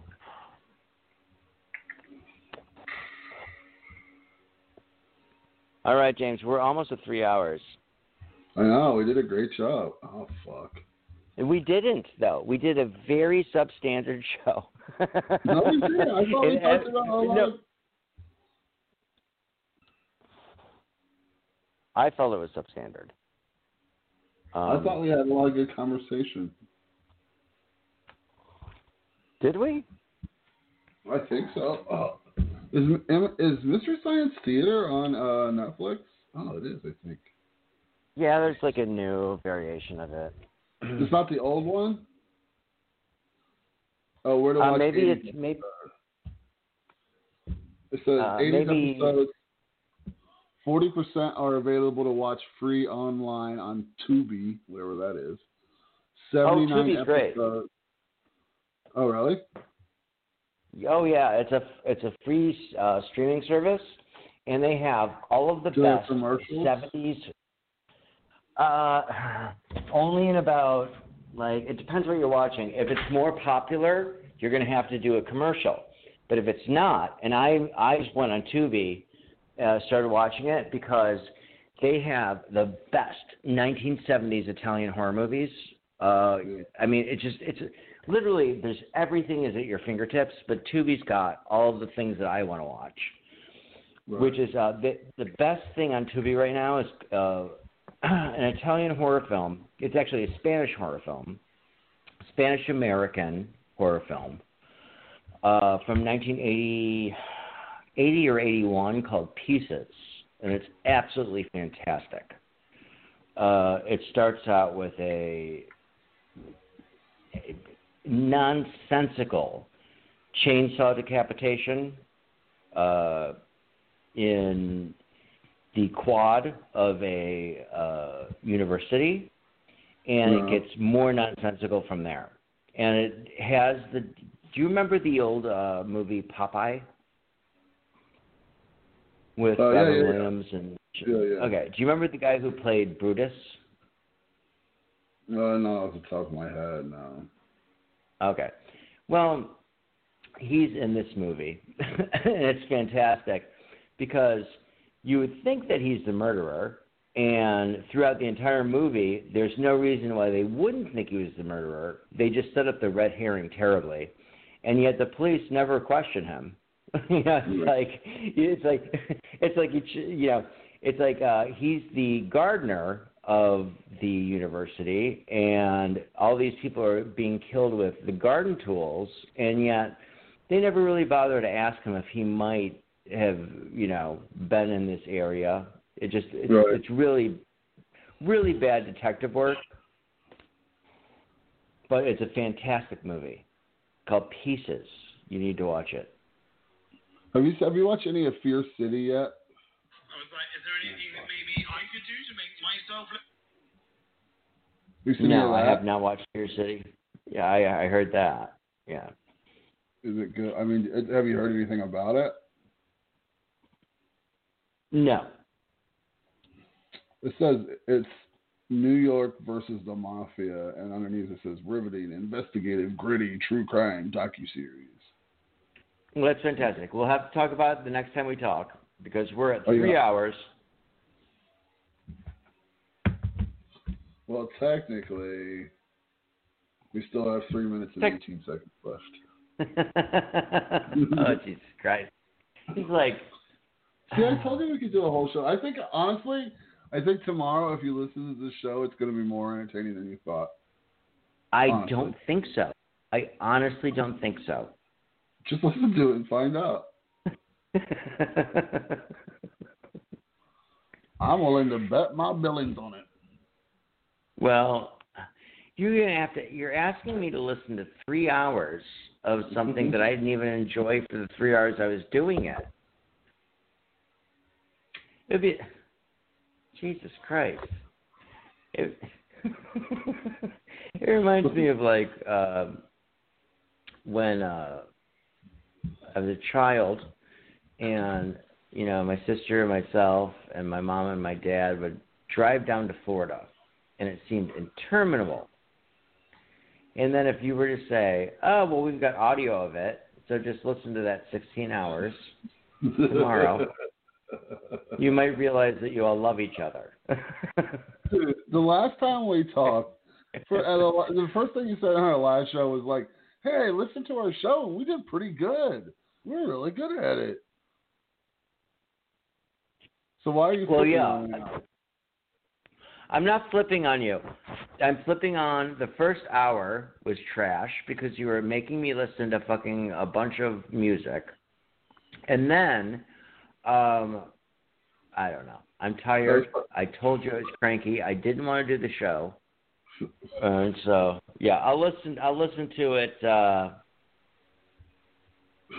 tomorrow while I uh I don't know, Did you hear iron that? things, clean my house. What? Is that ninety seconds thing? Oh no, I didn't. But okay, all right. Well, th- this was obviously then a successful show. I'll talk to you later. Okay, All right. So Until Yeah, the next time. tomorrow. Uh, oh, you are my sunshine, my only sunshine. All you right. keep me happy when skies are gray. I'll talk to you tomorrow. Then come on, you'll. Bye. Oh, you piece of shit.